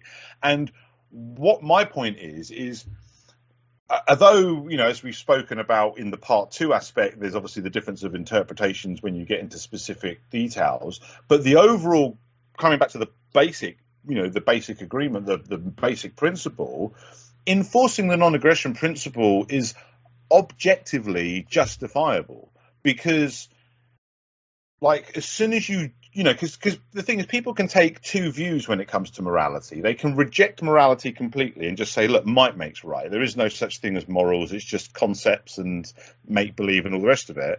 And I couldn't really argue with that. But as soon as somebody invokes morality, or rights, or freedom, right and wrong, justification, any of these things, as soon as they step into the realm of moral landscape, then they're in a situation where it's like, okay, well, are you going to reject the concept of self-ownership, or are you going to accept it? If you reject it, then you reject any claim to morality, any claim to rights of your own. And if you accept it, then you accept the non-aggression principle. There's a kind of, there's a self-defeating argument to anybody that would want to complain that their rights are being violated through the enforcement of the non-aggression principle, because they don't have the right to violate the non-aggression principle. So they couldn't, you know, and it's like the the idea of creating a state by banning a, like, you know, say abolishing the state would create a state. I mean, it depends how we're defining state, but let's say we're defining state as a ruling authority, something that violates the non-aggression principle, rather than, say, a voluntary collective that wouldn't violate the non-aggression principle. If we're defining a state as a ruling government, then establishing the non-aggression principle and enforcing it as as the law, as the terms of peace, not only would that abolish ruling governments, but any claim that it is a ruling government, like I, like if I tell you that, you know, if I basically say, look, we've got this peace agreement where we're going to use force against anybody that aggresses against anybody else, we're going to use def- it's, it's a declaration of defensive force. It's not it's not a violation of anybody's rights or freedom, because people don't have those rights or freedom. And also, it's like with the idea of, and my problem with allowing the market to make laws is, and this ties back, I think I mentioned this in our previous conversation, that the debate I had with David Friedman about what even is the free market and what is anarcho-capitalism. It's like, well, if you're not defining the free market as by the non-aggression principle, then I don't know what the free market is, because if it's not within line with the non, you know, like, for example, the market we have today, we have a market now, but it's not what I would call a free market, because we have drug laws, we have regulation, we have taxes, we have all these things that violate the non-aggression principle. And those are the things that disqualify it from being a free market. So for me, the idea of the free market making laws is kind of a non-starter, because for me, the free market itself needs to be defined as the, by the non-aggression principle as its kind of defining law. Uh, I agree with you, but I think it's not what I was talking about. I agree with you, and this is what I meant when I said theoretically yes, but I don't believe that is possible in reality. All of this, what you said, uh, from the concept of ethics or moral, I agree with it on this hypothetical level of thought. I am just, I'm just quite sure that this is not, um, this is not, we are not able to put it into reality. Uh, you were talking about the rapists. I, I, I, w- I would show you on the on the example. If you have a society where quite all of the people are just not raping, and they are seeing rape as something bad, and there are few people who are raping, you can do what you just said. You can uh, take away the right of the rapist because uh, they, uh, let's say, give up on them, gave up on them when they when they raped. So you can, for example, lock them somewhere, or you can, I don't know, whatever to do with them to separate them from the society to prevent them to uh, to not rape anybody again. Uh, well, the locking is probably not so good example because I'm not so big fan of the prisons, but whatever. Let's say, uh, let, let's say you, you can, you just can separate the rapist from the society, and you are absolutely uh, ethically allowed to do it because they are raping people. So you can uh, take away their freedom to prevent them to rape people anymore. I absolutely agree, but this is uh, practically able in our society when you have ninety-nine percent of people who are just not raping and denying rapists and one percent of rapists. Let's say, I don't know the exact percentage, but you, you can do it like that. If we now would live in a society where ninety-nine percent would be raping and they would be agreeing on that raping is okay, that if you have the force to do it, you can rape, and we would have here a conversation about that we don't like raping, I would say, I would tell you the same what I told you about the state. Uh, you can't make the people to not rape because you are not able to, because even if you would have the police and you would have the army and whatever, if the, if those people think that it's okay to rape, they would do it anyway. Uh, even that police we would have would be also raping, and you are just not able to make the people to stop rape just because you said, you say it's not uh, it's not correct and you have the force. That's that's the only way you can achieve that you won't be raped, because you have the force, so you probably won't be, but maybe you would be. And it's also possible that by enforcing the not raping laws, you would establish the police who would go and rape people the most. It's, it's also po- possible because your intention could be, I will stop the raping in the society. You would have a police. The police would be absolutely under your control. But you are still in the society where ninety-nine percent thinks that raping is okay. It's, I think it's very likely that if you would try to enforce the not raping by some of your laws or interventions with this police, you would probably cause more raping, because I can imagine that those policemen would be raping by doing their job, and the people would be agreeing with it because they are they think that it's okay to rape. They just don't wouldn't be raped themselves, but they in general uh, find it find it like okay. And this is analogical problem to our uh, state system, where the people don't want to be uh, abused by the state themselves, but they in general agree with the state coercion and that the state is abusing people. They are just somehow not, they are somehow believe in the same time that the state can be abusing people, but they think that it would somehow protect them from being abused, which is contradiction. And I think that if we would be in such society where, where ninety-nine percent is raping and they are saying that raping is good, I think that the best thing we can do is not to make re- anti-rape revolution. The best thing we can do is to talk people and explain them why it's not good to rape and why they shouldn't do that. And a lot of people say this is, this is not enough. Just just talking is not enough. It's not changing anything.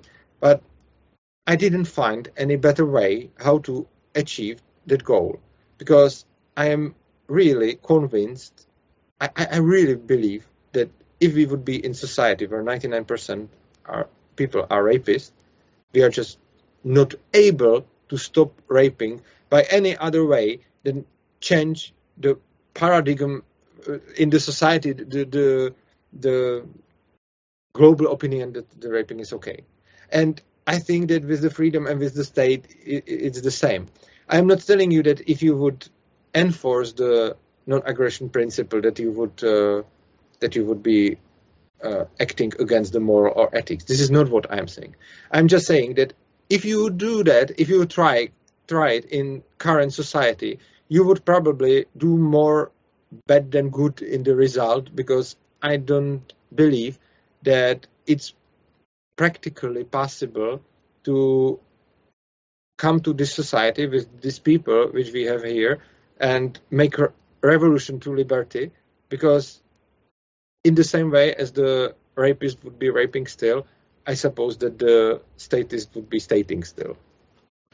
I understand what you're saying, and, and yeah, I, I, I mean, obviously, I do agree that um, from a practical point of view, if most people don't agree with the laws, they're not enforceable, um, regardless of what the law is. Um, but, um, and I understand your point better now. Yeah, I mean, yeah, I mean, I, I suppose the point I was making, which I realise isn't what you were saying now, but yeah, the point I was making is, is I wouldn't be guilty of violating the non-aggression principle by enforcing it, just like a law against rape isn't violating anyone's freedom, um, but it would be unenforceable if ninety-nine percent of the people think that rape's okay and wanted to practice it, and your police force would probably do it and all the rest of it. So yeah, I, I take that point, but it doesn't really change my approach, because like I say, I don't oppose the evolutionary efforts. I just don't trust them on their own.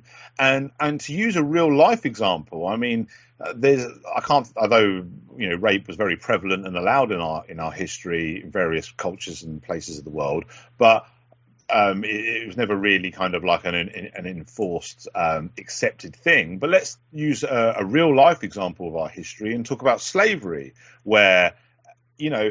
There was an evolution against slavery, but there was also a revolution. I think it, we almost need to fight for both a little bit. Like, like, yeah, I understand that fighting for the revolution when you're not working on the evolution of people's minds isn't going to happen. And and to be honest, if ninety-nine percent of people were against the law, you probably wouldn't be able to have your revolution. You'd need a, a, a decent percentage of people to, to, to even be able to to make that establishment, you know, like, you know, the same problems that would make it nearly impossible to enforce would make it nearly impossible to establish in the first place. So I think once you've got that level of understanding and acceptance from enough people that you're able to actually establish it as the terms of peace so that it is a kind of societally accepted law, then you're kind of already half the way there with the evolution by the fact that you've got that far.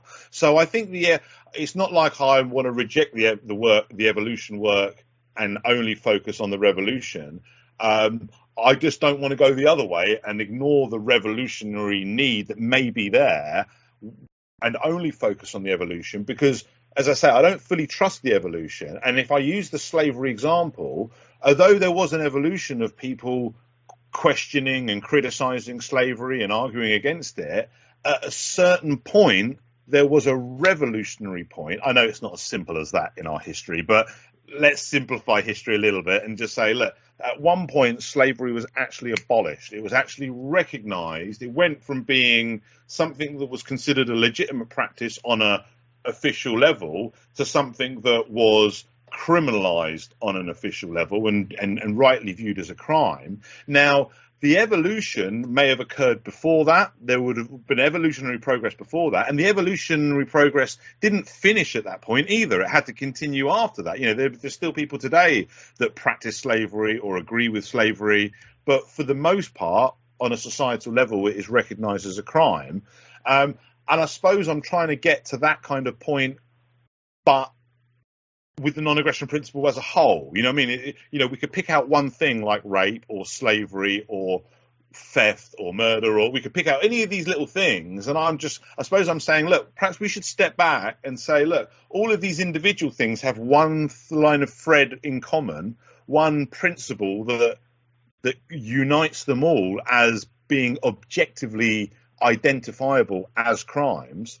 Um, so that's what I suppose that's where I come from with my whole the N A P should be law kind of attitude. I, I mean, I t- like I say, I'm not even disputing your point about the practical aspects of, you know, not ha- winning enough hearts and minds to make it workable. I, I fully agree with you on that. Um, the only thing I would push back on is, is I I wouldn't I wouldn't abandon the revolution and only trust the evolution, because the problem is, is there are many forces working against us. And all the time we're trying to wake people up to these principles, there's plenty of forces moving people in the opposite directions. And um, so I feel like I feel like both is needed. And like I say, I know my characterization of the history of slavery is a bit of an oversimplification. But if you look at that as an example of something that, you know, throughout humanity's history, there's been an evolutionary change in our attitude towards slavery and what we think of it with regards to its, you know, legitimacy versus criminality.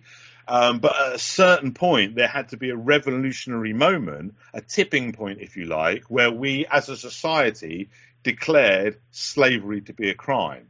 I, like I said, I know it didn't happen quite as cleanly as that. Um, and I'm sure it, if If I, if the Nations of Sanity ever was successful, that wouldn't happen quite as cleanly as, as, as I'm laying it out. But that's the basic idea, is saying, yes, we need to move people on an evolutionary process. But I think we also need that kind of revolutionary goal of this is what we're actually aiming for. It's like with the free market thing. Like, I don't have a problem with people with the free market expressing different ways of Um, you know, of, of organising our society, including how we deal with law enforcement, but actual law creation, that's where I'm like, whoa, whoa, whoa, whoa. You know, it's like, for me, the law is the non-aggression principle and end of story kind of thing. And while there's still, um, the book is still open with regards to, you know, interpretations and grey areas and, and approaches, just like the free market can obviously help us find the best way to live. You know, like, for example, we could all live in a commune, or we could all live in a free market, more traditional capitalist, you know, competition kind of style society. If they're both in line with the non-aggression principle, then they both fit in line with what's legitimate. Whichever, now, you could argue that both would be operating under what you call a free market, because they're both competing under merit and neither are being forced through a state and all the rest of it. But But that, but for me, that's my point about the free market. For me, a, a truly free market has to be defined. Like, you, you, you almost need the non-aggression principle as the terms of peace, as the law, recognised as such, to have the free market, you know, to function on that. Because the problem is, is, and there are, if you if you don't define the free market that way, and then the market becomes something that can step outside of and therefore violate the non-aggression principle, then, as we've seen in the past, things like slavery, drug laws, there are incentives for those things once coercion is on the table. If you take non-aggression principle violations off the table, if you basically say, look, no, the only legitimate way to work is within the realms of the non-aggression principle, within the realms of our rights as self-owning individuals, and then we go from there. And that, that there's still plenty of discussion and debate over the best way to do things, and, you know, and how we approach it. And, like, you know, I've spoken to, like, as well as yourself, I've spoken to people like Walter Block about different ways that private courts would arbitrate things and what would be the best way to do it. Would you want, like, a community collective? Would you want, like, security organizations with different private court systems that have deals with each other? Or, you know, there's all sorts of ways to do it. And those are details that are not unimportant, because even a free society can be anywhere between awful and great. But what defines it as a free society, first and foremost, is what we have to get right. Like, for me, that's our step one. And that is the non-aggressive. Like, the only, the only must, the only thing that has to be the case is the non-aggression principle has to be the terms of peace and how we define law and crime. And anything else we have, like, we can still have collectives that have other rules. You know, like when you were saying about, um, like, some people don't want freedom. Well, again, there's a bit of a contradiction into them, like, I don't want to be free. It's like, well, if they believe in their freedom to make that choice, you know what I mean? You know, because they can, they can, they can be part of some collective and, and give their autonomy, you know, and, and give, you know, and delegate their choice over things to other people and all the rest of it, become part of a democracy and, and, and give up to that and all the rest of it. But they're still exercising their freedom to do that. You know what I mean? So there's a, there's a certain, when we talk about freedom, rights and morality, there's a certain coherence that's demanded there that means that, like, that's why I'm resistant to the idea of having a free market system where people can just create laws that can step outside the non-aggression principle. Because for me, once they do that, and this was where I had the disagreement with David Friedman over how he defined anarcho-capitalism, because I'm like, you've, you've got to draw a line somewhere, because, you know, if we had, if we lived in the, like, communist Russia, wouldn't be considered an anarcho-capitalist society for obvious reasons. But for me, his anarcho-capitalist society that allows drug laws and slavery to go on as a legitimate practice, like, I'm not saying crimes can never occur, but they would have to be recognised as crimes, not viewed as legitimate practices. And if things like drug laws and stuff exist as recognised legitimate things, then it's not anarcho-capitalist any more than the authoritarian communist government is anarcho-capitalist, because it's violating the same underlying principle that would, you know, that would define the property rights and the self-ownership and everything that underpins what anarcho-capitalism, at least in my mind, what anarcho-capitalism anarcho-capitalism is and what a free market is. Like, a market where drug laws and slavery is, is legitimate is not a free market. It's like the market we have today that's got taxation and all these other things that violate the non-aggression principle. For it to be a free market, it needs the non-aggression principle as the, the, the kind of the, like, it's the only rule. It, you know, everything else is up for us to negotiate and, and, and debate. But the one um, non-negotiable for me is, is, is the non-aggression principle. Does that make sense? Yes, it does. I would like to at first react uh, on that slavery stuff as you were talking about. Yeah, I think it's a great example, but uh, I also think that we both are reading the history uh, in some different way, because I think that the point of every change is the evolution, and sometimes it's followed by the revolution, sometimes even not. But I th- the slavery is the is the um, is the case where it was done by evolution and then the revolution in the end. Uh, but there is a lot of stuff which were just done by the evolution only. But I think there is nothing which is done just by the revolution only. I think that uh, that the, the real important or good ch- society changes are always done by evolution. And then there is open ending. Like, when the evolution come to certain point, then it come more, or there, there can be revolutionary jump. But I think that without the evolution, there is nothing. You, you just can't do any change only by the revolution.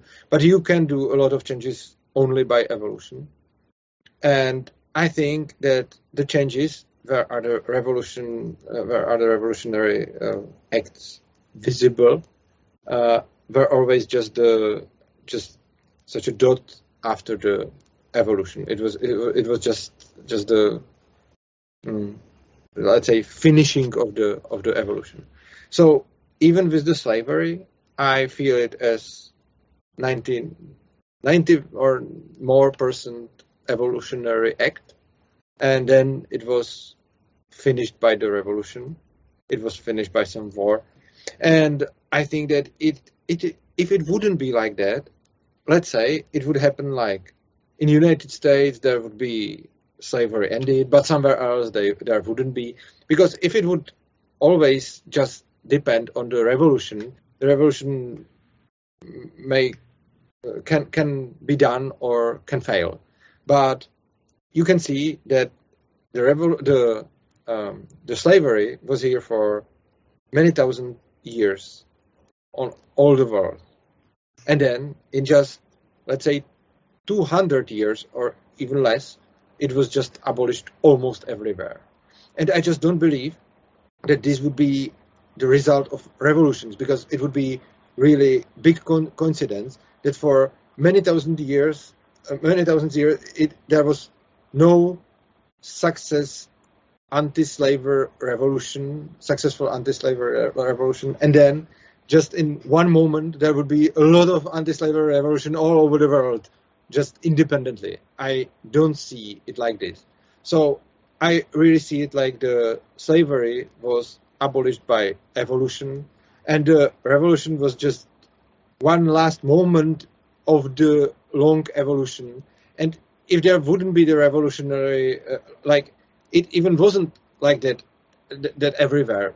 In United States, the revolution was really bloody, and it was the, the Civil War wasn't only about the slavery. Like, yeah. uh, the okay, the, the, the southern part, they, they wanted the slaves, but the the northern part just wanted the union. So the, I wouldn't even call it like it was the uh, the Civil War was only about the slavery, because I think it wasn't. Uh, there, there was a lot of there was a lot of uh, causes, uh, and in other countries there wasn't even needed a civil war. Somewhere was just just changed laws or so on. So I believe that uh, slavery is a nice example of that. The evolution is the power, and the revolution is sometimes the finish of it, but sometimes not even that. And so this is the, the reason why, as I see the. When I look at the history of the slavery, it is making me believe that the only way how to abolish the state is the evolution, even if the last step somewhere may be revolutionary.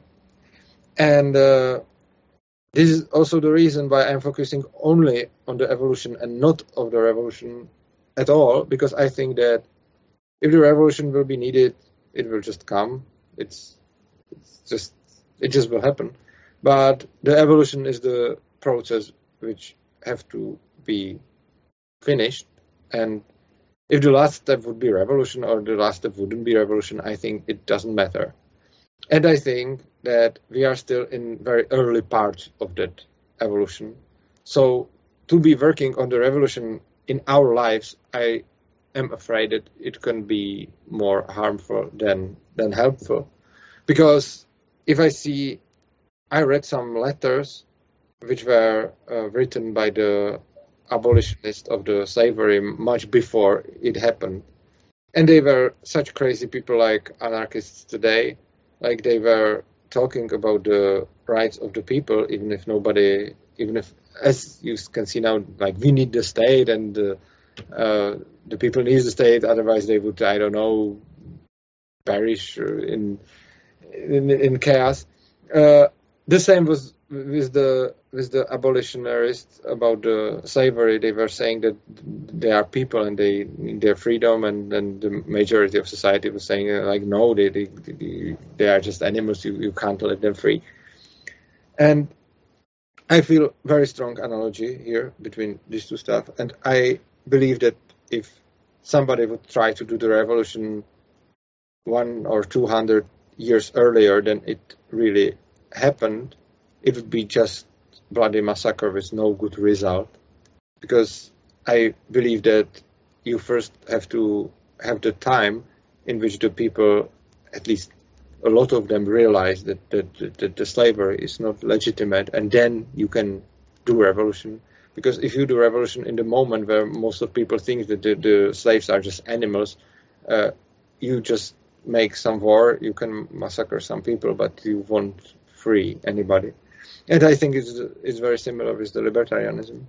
And uh, about the free market, I agree with you that you can't have free market without non-aggression principle, because Without non-aggression principle, it is a market, but it's not free market. Free market, it is where you have the uh, you have the non-aggression principle. But I think that the only way how to get to that non-aggression principle is the market. Like, you have the market of law. The market is not free from the beginning, but it's becoming freer and freer, because I believe that this is the attribute of the of the market. But isn't that isn't that a chicken and the egg kind of problem, though, with regards to, like, if you agree that the free market needs the non-aggression principle to be the free market, but we need the free market to get the non-aggression no, principle. I'm not saying this. I'm saying that you need oh. the market to get to it. You you you, you uh, said, and I think it's correct, that without non-aggression principle you have a market, but it's not free market. Right. Okay. Free market, it is with the non-aggression principle. What I'm saying is that you can have market with law. The market from the beginning is not so much free, but the market is getting freer and freer, because I see. Because I believe that the market is bringing people what they really want, not just free market. Just free market is doing it the best, but any market is basically bringing people what they want and what they need. This is the attribute of market. It's it, it's it's like it's like that. And if the market is not free, it's not ideal, but it's still better than no market at all. And I believe in that. At first, I believe that the market is bringing people what they want, even if it's not completely free market. And I believe that the best law is the non-aggression principle. So from these two points, I believe that the market is in the end bring market of law is in the end getting freer and freer and getting closer and closer to the non-aggression principle. And I believe to this at first. I have two reasons why I believe this. The first reason is that the freedom and non-aggression principle is equal with uh, negative rights. Negative rights and non-aggression principle are are uh, same thing. Same thing. Uh, the negative rights are compatible to each other. No negative rights is violating violating any other negative right. However, positive rights doesn't have this, uh, are, are not like this. Positive rights are uh, in conflict. So if you have positive rights, there are conflicts between them. Uh, it means that if you if you have central law, you can solve the conflicts like you just say how it will be. But if you have decentralized polycentric polycentric law, uh, you are you have to solve the conflicts. And because the people who are enforcing the law wants to earn money rather than be in unnecessary conflicts and shooting themselves, they somehow have to agree on what to do with as less conflicts as possible. So if they will follow these aims, they will be in time getting to negative rights. So I believe that if you if you uh, let the companies to enforce the law from the bottom, if you let them to have the poly- polycentric law, I think that the poly- polycentric law itself uh, will always converge to the negative rights, because the positive rights are in conflict and the negative rights are not. So I think that uh, the market of of the law and market of the law would be would be decentralized, would be naturally be getting to the negative laws, which means it will be getting uh, to the negative rights, which means it will be getting to the non-aggression principle. I think that the non-aggression principle would be the result of the market, which would be from the beginning not so much free, but it would be freer and freer, and then it will get to basically non-aggression principle. This is the first thing why I think that this um, that the negative rights are uh, compatible and the positive rights are in conflict. So this is why I think that uh, the nature result of uh, law market would be the negative rights, uh, which means uh, non-aggression principle. And the second uh, second uh, reason why why I believe that is that if you look to the history, to the societies which were, which had the decentralized law, not the central one, uh, it was always converging, to, converging and getting closer to the to the non-aggression principle. Uh, not like they would really achieve it, because there are also always some culture exceptions. So, for example, usually it was like, uh, for example, if somebody was uh, mm, cursing you or just just ver- verbally uh, attacking you, usually you, you could attack. You you, you you were allowed to strike back, even physically, even if he was just. Uh, just attacking verbally, and such things were usually uh, culture, uh, culture habits, or, or so on. But if you look at uh, at the history, where was the law created from the bottom? Uh, let's say when the United States were colonized, or the Middle Age Island, uh, or uh, Iceland, uh, or even something like that was in Ireland. Uh, those those countries were at at the point where had decentralized law uh, built from the bottom. They were somehow slowly getting to the non-aggression principle. So this historical empirical uh, experience, plus the, the my, my deduction about the uh, negative rights and the and the free market uh, make me believe that uh, the market is the source of uh, the, the market is the source of the non-aggression principle, and the free market is the source of the absolute non-aggression principle, even if you are right that without the non-aggression principle the market is not really free. But I believe that the that the connection is not like that we should establish um, the non-aggression principle to get the free market. I believe that we should leave the law to be created by the market, and it would be in the end established by uh, the non-aggression principle. Like I, I mean, it, it it would create the non uh, the non-aggressive principle. I understand what you're saying. Like market forces would basically move it in that direction. Yes. Yeah, I mean. I mean, I just first of all, just going back to the um, evolution versus revolution thing. I mean, I do agree with you about the importance of evolution. Like, I don't think a revolution's possible without any evolution. Uh, yeah, I, I fully agree with you on that. Um, and to use the slavery example, much of the groundwork for the uh, eventual abo- abolition of slavery. And as I say, and as you say, it's not as black and white and as simple as just abolishing slavery. It didn't happen as cleanly as, as that. But for for simpl- simplicity's sake, we'll just, you know, say that. When slavery was... But my point is, is even totally agreeing with you about the evolution being like the foundation of that, the actual act of abolishing slavery was the Revolutionary Act. It may have been at the very end. It may have been... the small part of it, and it may Agreed. Not have been possible without the evolution before it.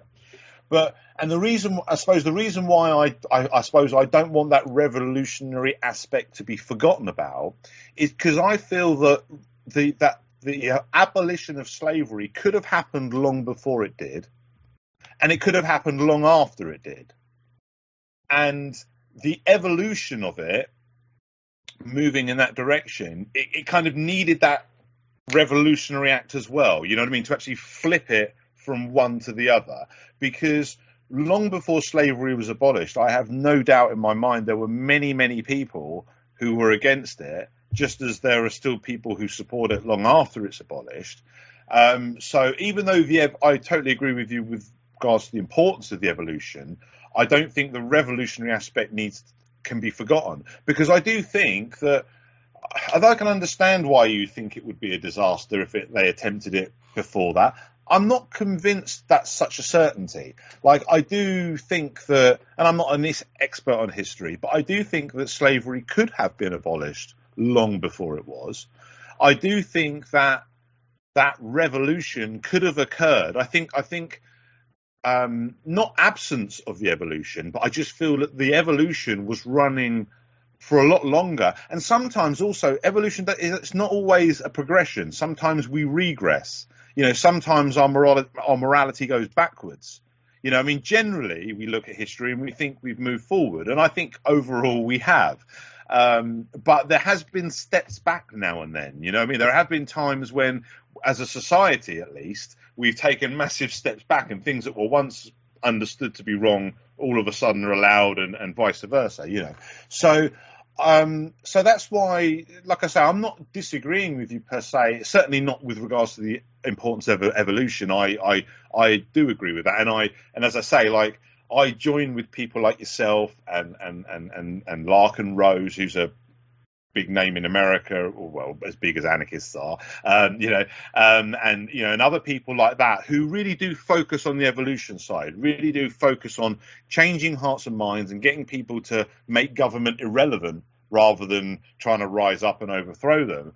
But at some point, I think we are going to need to rise up and overthrow them. At some point, I think we need to make that revolutionary. I think we need to um make the revolution that our evolution is building towards happen at some point. And I think that is something that we could do, because we've had like like the slavery thing, and again, I, I realize it's not as simplistic as I'm as, as we're laying it out, but you know, we've done it with with, with slavery. We've done it with other things like, um, you know, like opposition to things like racism and stuff like that, you know, with regards to like on a societal level, kind of having this waking up. And that doesn't mean everybody, just like it didn't mean everybody with the other side of it before that revolutionary turning point. But I just think that we we shouldn't forget about that, that, that, that thing we actually want to change. Uh, you know what I mean? Um, the other thing about... Um, although I, I appreciate you clarifying what you meant, because, yeah, I was getting a bit of a chicken and egg thing with the whole free market nap, which has come first kind of thing. But I understand what you're saying about how, and I do agree in part that certainly there's a lot of aspects of market forces, even, you know, the market we have today, not necessarily a fully free market, but even the market we have today, that do push us towards freedom, that where, because it's, because the exactly. market at all is an exercise of choice, which is an exercise of freedom. Exactly. But, but the problem is, is the coercion that does exist, the N A P violation that does exist, all the ways that it's not free, can, kind of perverts the course that I think the market would naturally push us to. And just to use an example, I, I mean, I think I always I, I always use drug laws as a great example, um, for many reasons, apart from the fact that they're a very obvious violation of our rights. But also, it's a good example of how an unfree market can support further violations of our freedom, because the the, the, the, the driving forces behind drug laws, although they're obviously enacted by a ruling government, it's a lot of corporate interests that are behind drug laws. Pharmaceutical companies are the obvious beneficiaries to drug laws, because obviously that's drugs they don't have to compete with, patents they can have monopolies over. I mean, no better example than something like cannabis, where you have all of these um, um, medicinal uses criminalized, while a small group of companies can have monopolies on what you know what drugs are legalized or, or allowed, you know. So there is there is market incentives against freedom if someone's benefiting from a certain violation of freedom. And there are people that benefit, you know, you've got private prisons that will benefit from unjust laws, you know, pharmaceutical companies obviously benefit from drug laws, as do many other companies. Um, I mean, I don't know how much you know about the history of cannabis, but the, the, the companies that, or the businesses that were behind trying to get cannabis first made illegal included timber companies that didn't want to compete with hemp, and, and obviously the pharmaceutical companies, and, and, and obviously the prison industrial complex who wanted to continue the prohibition they'd done of alcohol and into other substances. And, you know, there's, There's there's there's plenty of market incentives to violate our freedom. So that's why I, although I do, I would like, um, it's like I don't want to firmly disagree with you, because I agree with much of the, I, I do think you're right in much of what you say. There is a lot of market incentive towards freedom, but I don't, I don't think that's an absolute truth. I don't think that we can just trust a unfree market to become a free market. I, and And just like I don't trust, and it's and, it, and that parallels my opinion with the evolution revolution thing. I don't think we can trust evolution without without at least some consideration for that need for that, what I would class more of a revolutionary act of actually making that fundamental change, like the fundamental change we need or eventually need to make to make our market that we have today an actual free market that can express how it will. Yes, much of the progress that we're going to get, if we ever get to that point, is helped by the unfree mar- the aspects of the market that we have today in this unfree market. So I do totally agree with your point on that. But I do think that those aspects can also lead us astray if we don't have that yes. change in mind. I, I agree with you in this, and I agree that uh, there are even parts of the market which are, uh, as you as you said, for example, the pharmaceutical companies and so on.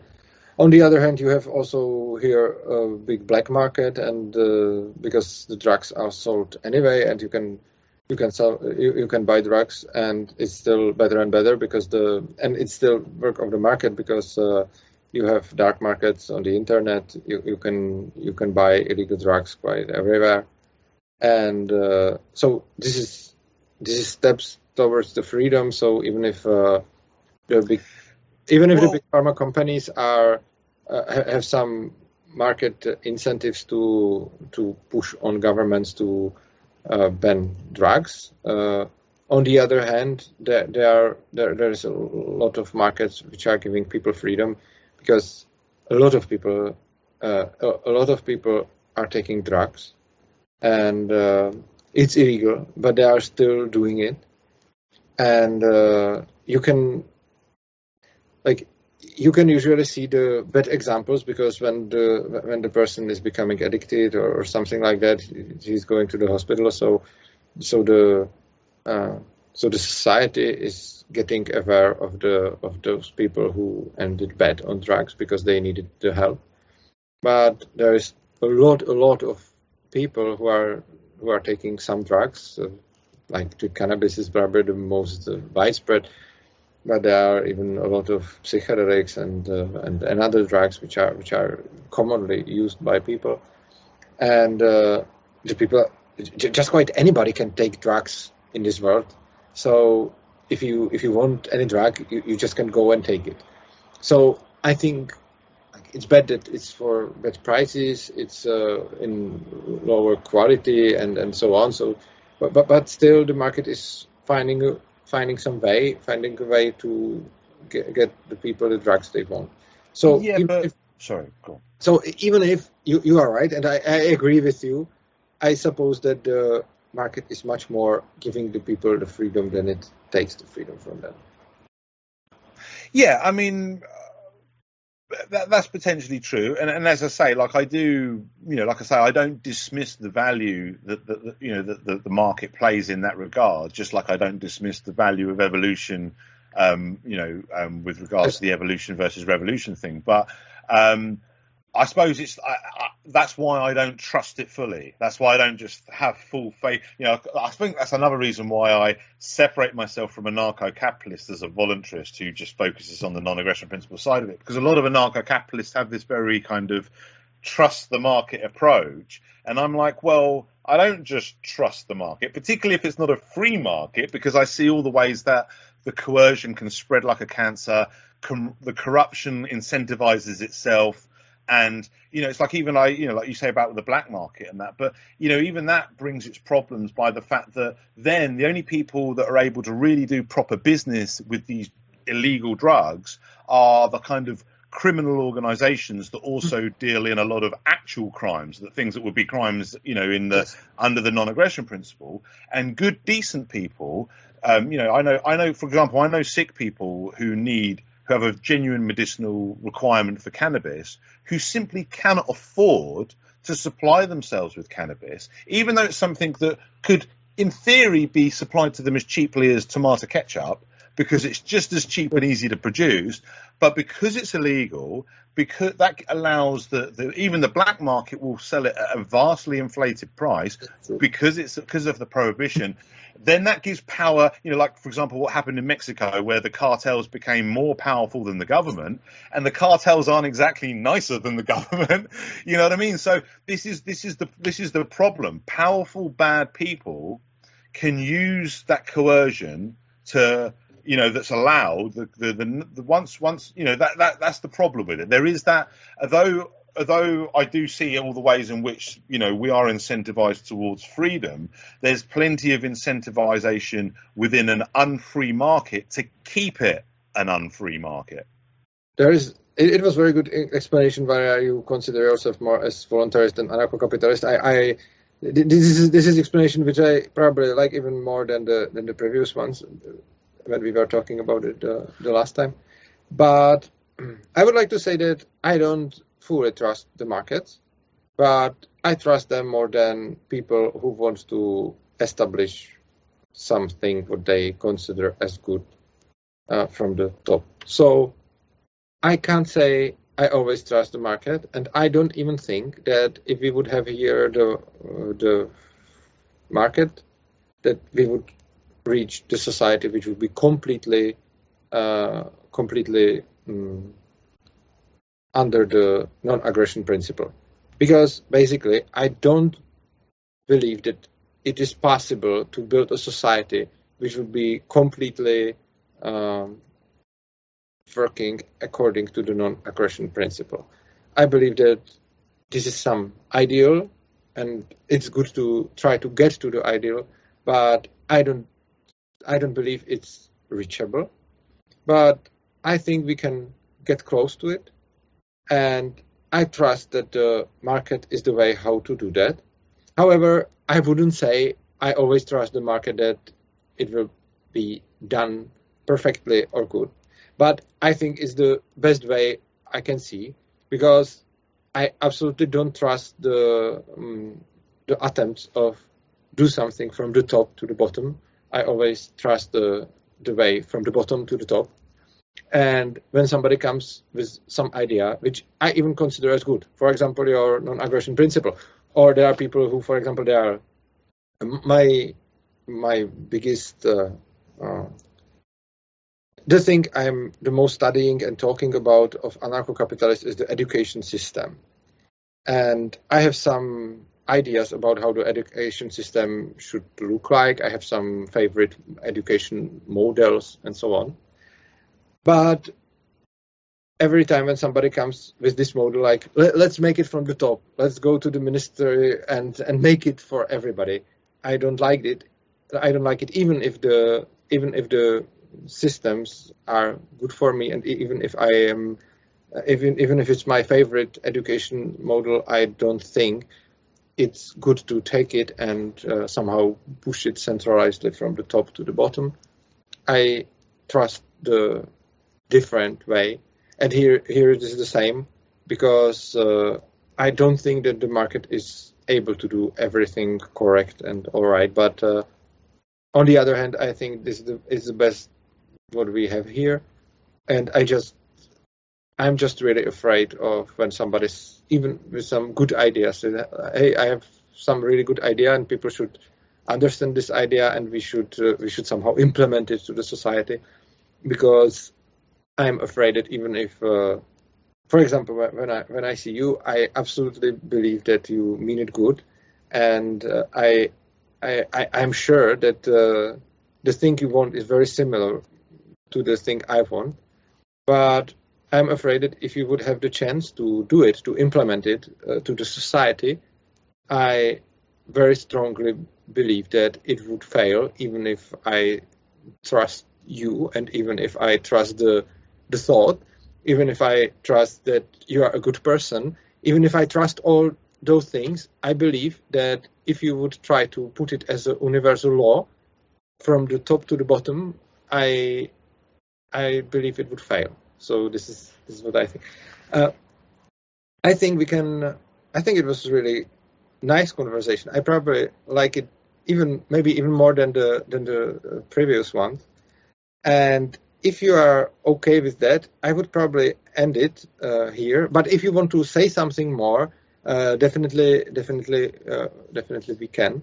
But for me, I, I start to feel that at first it's very hot here in the studio because I have here the, the lights and uh, I am quite uh, I am quite burning here.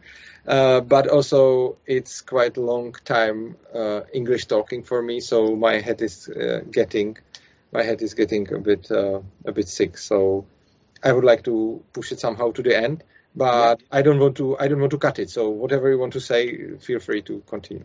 Uh, no, I mean, well, I think we can. I think we can finish up. I mean, I will. The, the, I'll sort of finish off just by sort of saying I understand your concerns and kind of share them to a certain degree. Um, I suppose the one difference I have, which is again similar to my dis- disagreement with David Friedman over the whole anarcho-capitalism thing, is it's not the centralization, although I often do prefer a de- decentralized process to things. I do think that's often the better way of doing it. It's not the centralization aspect that I think is the fundamental problem. It's the coercion. So, like, I agree with you when you were talking about these educational ideas, and you and then someone says, "Oh, well, let's take it to the minister and have it forced down on all that," and you're like, "No, no, no, that's ruining it immediately." I would agree with you that that ruins it immediately, but for me, what ruins it is the coercion involved, the fact that it would be forced on people rather than it being Uh, centralized. Like, I can see collectives operating in some kind of central management way, although rarely do I think that's the optimum way to go. But I can envisage scenarios in which that would be, like, for example, a unified understanding of the terms of peace, the law, non-aggression principle, for example. Um, but um, it's the it's when it steps outside. I mean, that's why the like that's why I kind of view the non-aggression principle not as the not just as something that we need to kind of, you know, have as our sitting at the top, if you like, but for me, it, by its definition, it's the only thing that's allowed to be there because it's it's prohibiting anything else from being there, including anything that would mask itself as itself that violates it. You know, it's like it's it's it, like the rule it or, or like. The only thing that rules over us is the demand that no one's allowed to rule over us, kind of thing, but including each other, you know, like. I, I agree with you that the problem is the coercion and not the centralization, like theoretically, but in the reality, I think that the coercion and centralization are very strongly connected, as well as this, as well as the centralized, the decentralization and the liberty. I think that th- these things are absolutely connected in reality, even if theoretically I have problem with coercion and not decentralization on the theoretical level. And what I really want is freedom and liberty, not necessary decentralization. But I think that the centralization is absolutely strongly connected with coercion, and the decentralization is uh, somehow allowing the liberty or freedom to to. Um, to be created, to, to be lived. Yeah, no, I, I agree. And to be fair to David Friedman's position, like, you know, he did say, you know, he doesn't think that an anarcho-capitalist society is likely to have drug laws and slavery. He just says that it would be allowed within the definition, whereas, like, my stance is, is no, we need to define it in a way that doesn't allow for those things and kind of and, and step forward from there. So um so yeah, but I think that's a that I've, yeah I really enjoyed that conversation. I think um the, the foundation that we lay from our previous conversations allows us to have more yes. interesting conversations because we don't have to do all the groundwork. We've yes. already got a lot of definitions out of the way. And, you know, we can delve in. So I've, yeah, I've really enjoyed it, um, and uh, look forward to having another conversation yeah. with you in the future. So thank you very much. Uh, I also thank to all the viewers who who gave us their attention, and uh, have a have a nice day. And I really thank you for good thoughts. I have I have a lot to think about now. So bye bye. Bye. Thank you.